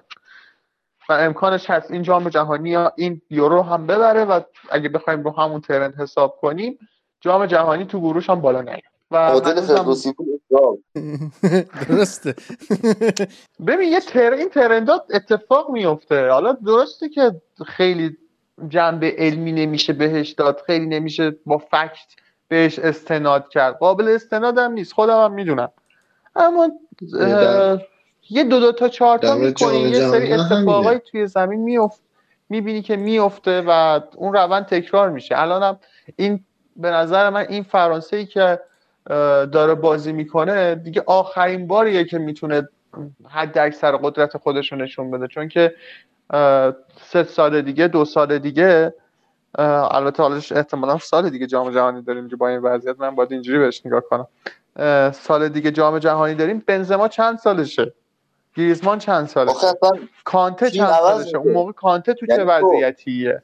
ببین تیم زیر 21 سال فرانسه الان از خیلی تیم ملیایی آره، که صحبت کردیم بهتره. آره ارزش اون تیم. الان همون کوناته و استاد اوپامکانو که زوج لایپزیگ بودن و شده بودن زوج خط دفاعی 21 سال فرانسه اینا هر هر جفتشون می‌تونستن به تیم ملی دعوت کنن. یعنی خیلی تیم زیر 21 سالش خوبه. با اختلاف فاحش حدود 500 میلیونی. حالا این ترانسفر مارکت بود. از بقیه تیم زیر 21 سال مقامات تا جام ملت اروپا بودن. ولی واقعا چه بازی می‌کرد تیم زیر 21 سال آلمان بازی نیمه نهایی فینال که دیدم و این آقا اشتفان پوتس اگر درست بگم سرمربی که تو این سه دوره دو بار قهرمانی و یک بار قهرمانی برای تیم آورده. خیلی تیم زیر 21 سال آلمان خوب ولی فرانسه خب تیم با داره. پشتوانه هم داره. یعنی به شکل عجیبی فرانسه داره همه چی به نفعش پیش میره. اما من شاید اصلا احتمال بدم که توی گروه هم مشکل عجیب پیدا بشه برای یکی از تیم ها یکی از این سه تیم. یعنی یکی از این سه تیم کارمان نباشه یعنی فرانسه یا پرتغال. به نظر من حتما این سه تیم میان بالا چون که یه سه امتیاز گارانتی شده دارن همشون جلوی مجارستان و اصلا من مجارستان صد نشین چهار سال پیش مجارستان تو گروه پرتغالی که قهرمان شد با هفت امتیاز اول گروه بود. و قشنگ اون کاستاریکا 2000 بازیکن رو نداشت. این مربی ایتالیایی آره. مربی خوبی الان. بعد الان دروازه‌بانشون گولاچیه ببین هر چقدر تیم خوبی باشه الان داری آره، لیست بازیکن‌های آلمان رو ببین فرانسه رو ببین. اینا رو بذار کنار هم پرتغال رو ببین. تو اون خط حمله پرتغال رو ببین. اون نیمه جلوی زمین پرتغال رو ببین. ولی یه چیز ببین بازی من... که آقا ما بعد یه سال در مورد مسابقاتی داریم صحبت می‌کنیم که تماشاگر توش هست. و اتفاقا ورزشگاه فرانس پوشکاش بوداپست مجارستان ورزشگاهی که احتمال می‌خواد بخوان 100 درصد جمعیت رو توش را بدن. یعنی می‌خوان از 100 درصد فضای ورزشگاه استفاده کنن. و مجارستان بازیش با فرانسه و پرتغال و خود بازی فرانسه و پرتغال این بازی توی مجارستان برگزار شد دو تا بازی میزبان داره و یعنی, یعنی اون پشتوانه و اعتبار تماشاگراش هم داره. یعنی اصلا مخصوصا برای پرتغال و فرانسه که می‌خوام برن اونجا بازی کنن سه امتیاز گرفتن کار راحت نیست. یعنی مثلا بدترین گروه تاریخ رقابت هاست بعد از گروهی که آلمان صد نشینش رو توی 2012 با هلند و دانمارک و پرتغال که پرتغال که هلند پایینتر از دانمارک چهارم شد. واقعا گروه عجیبیه. من نمی‌دونم چطوری توی یک مسابقات 24 تیمی همچین گروهی پیش اومده که فینال دوره قبل قهرمان جهان قهرمان اروپا. یک تیم درجه دو نسبتا خوب و یک تیم بزرگ که بیشتر از هر تیمی چهار بار و سه بار یعنی بزرگ پر افتخارترین تیم اروپا است نه مسابقات جام ملت‌های اروپا. کلا آلمان پر افتخارترین تیم ملی اروپاییه. اینا همه به هم خوردن و خیلی گروه بدی این گروه شیشه رقابت ها یعنی اصلا یعنی تو گارانتی نمی کنی سه هر کدوم از این سه تیمو. تو اگه بازی مجارستان پرتغال پنج سال پیش یادت بیاد اصلا گارانتی ببین پنج یعنی سال پیش بود خب پنج سال پیش بود. پرتغال هم این پرتغال نبود. این پرتغال خیلی با پرتغال پنج سال پیش فرق داره. اون پرتغال قهرمان شد. قهرمان بشه. تو چه شرایطی قهرمان شده؟ با چه شرایطی؟ با یه گلی که ادر علکی زده و رفته. تا حالا نمیگم علکی زده ولی تو اون فشاری که فرانسه می آورد اون جام همه می‌گفتن فرانسه قهرمانه با اون قدرتی که تیمی مثل فرانسه داشت درسته پرتغال هم تیم بدی نبود تیم خوبی بود اما واقعا حالا اسکوادش رو نگاه کنی در حد فرانسه نبود. به جز حالا رونالدو. تو چیز دیگه میشناختی از اون پرتغال؟ مجارستان هم اضافه می‌کنی که تو بازی های میزبان هم هستن؟ نه امسال دارم میگم میگم اینکه با تو بوداپست هم هست بازی ها رو بهش اضافه بازیکن یه بازیکن مثل چیه مثل بنزما مثل کانته مثل پوگیبا حالا این بازیکن ها دیگه از میزبانی و اینا نمیترس دیگه جو ورزشگاه گذشت. بابا این طرف تو آنفیلد بازی کرده. یکی مثل پوگبا تو آنفیلد بازی بعد کرده. دو سال خالی بودن زمین. بعد دو سال خالی بودن تماشاگر قرار 100 درصد تماشاگر باشه. کسی که کسی که دو چرخ سواری دو سال نکنه که دو چرخ سواری یادش نمیره که. دو سال دو چرخ سواری نکرده. آقا اینا بهترین بازیکنان جهان هستن اینا درست ولی حساسیت بازی ها و اینا هم در نظر بگیر. هر کاری بکنن اینا باز هم حساسیت جهان من میگم بابا باید سه تا بزنه باید چهار تا بزنه. سه تا چهار تا نمی‌زنه یکی می‌زنه یکیش می‌بره دو یک می‌بره. این حساسیت این تماشاگر. بعد تا اصلا نگاه کن تاکتیک های دفاعی که احتمال داره که مجارستان به پرتغال بیاد از مجارستان به بازه من این فکر من مطمئنم که مجارستان حداقل دو امتیاز رو می‌گیره. یعنی حداقل اگه مجارستان حداقل دو بگیره که خیلی پیچیده میشه اوضاع این گروه. آره من نمیگم حداقل دو می‌گیره. من میگم صفر نمیشه. یعنی اصلا یه برد دو تا باخت. دو باختی مساوی هر چی.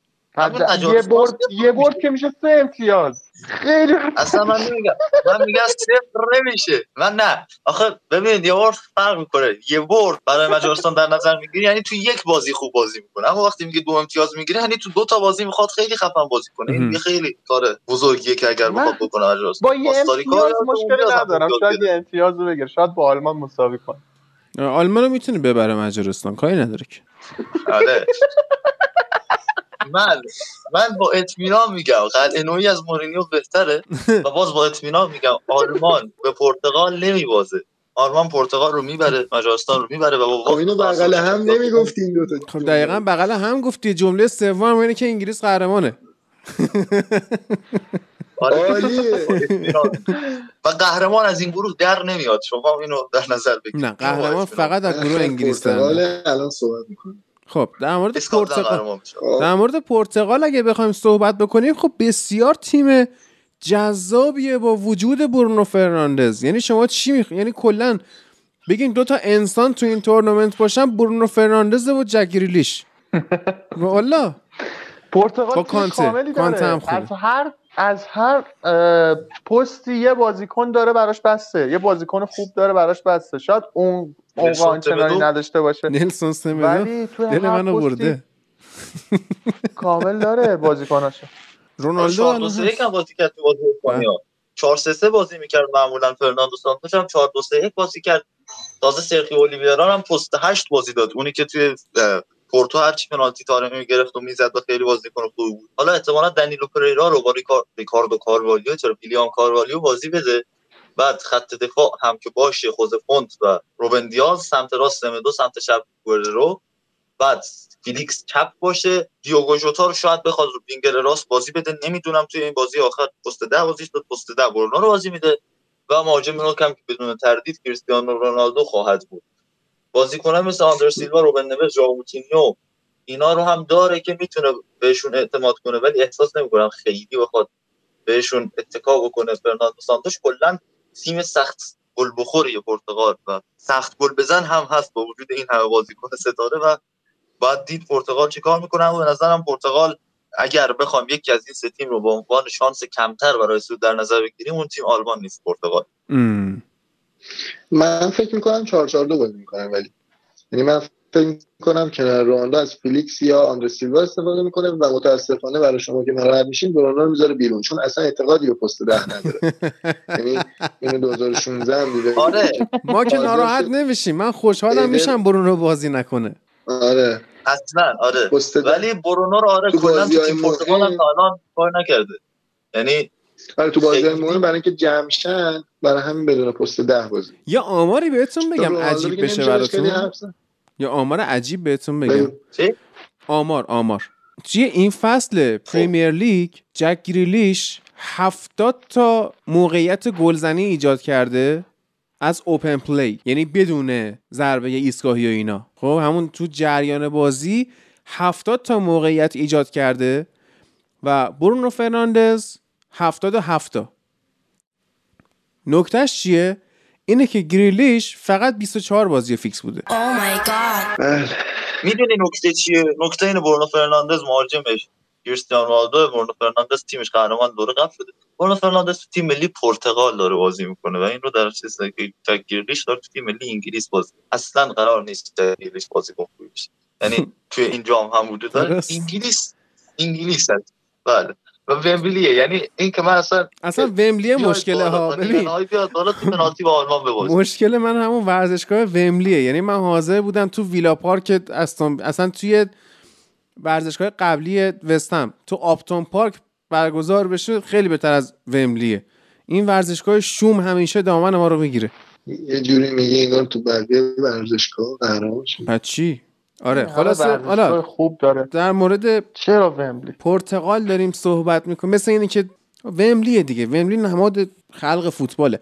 عرض کنم که در مورد پرتغال حالا پیش بینی خود من در مورد این گروه اینه که اتفاقا پرتغال توی گروه اول میشه فرانسه دوم میشه آلمان سوم میشه و از اون سومایی میشه که میاد بالا. بعد میاد بالا اذیت می‌کنه. یعنی دو تا تیم هستن که به صورت سوسکی این تورنمنت اذیت خواهند کرد. یکی آلمان یکی ایتالیاست دقیقا. ایتالیا که کارشه. هر وقت همیشه سوسکی میاد بالا تا آخرش هم همه رو اذیت می‌کنه. یهو دیدی قهرمان در مورد ایتالیا چه اضافه کنم یا دیگه چون تا گروهش تموم شد نگم.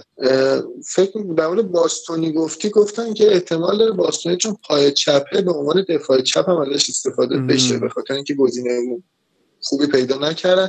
و اینکه توی بازی های گروهی احتمال داره که کیلینی چه همه بازی رو بازی نکنن. به خاطر اینکه سعودی بعد آن در مورد وراتی هم دیگه خیلی گذشت. ولی الان میگم اینم که وراتی تو درست می‌گفتی. تو پست هشت رانهای اشتباهی زیادی داره. ولی هم آنجلوتی زمان پی اف هم الان میان بین پست 6 و 10 میچرخوننش. وقتی بازیکن تو محور وسط باشه رانهای اشتباه کمتری داره. درست. الان هم با پست 6 در واقع بازدهی بیشتری داره الان. خب اگه صحبت دیگه نیست بریم فقط جمع کنیم. ایلیا قهرمان. بلژیک. فرید قهرمان. پرتغال. امیر حسین رو که از دست دادیم و قهرمان خود من هم که انگلیس گزینه دوم هم متاسفانه ایتالیاست. منتظر اپیزودهای ویژه یورو باشید که ما سعی می‌کنیم هر روز اپیزود داشته باشیم live اینستاگرام قرار داشته باشیم و لذت ببریم از این تورنمنت و کلا کنار هم دیگه باشیم. دمتون گرم. با این خبرهای هیجان انگیز وقتش ازتون خدافزی کنیم.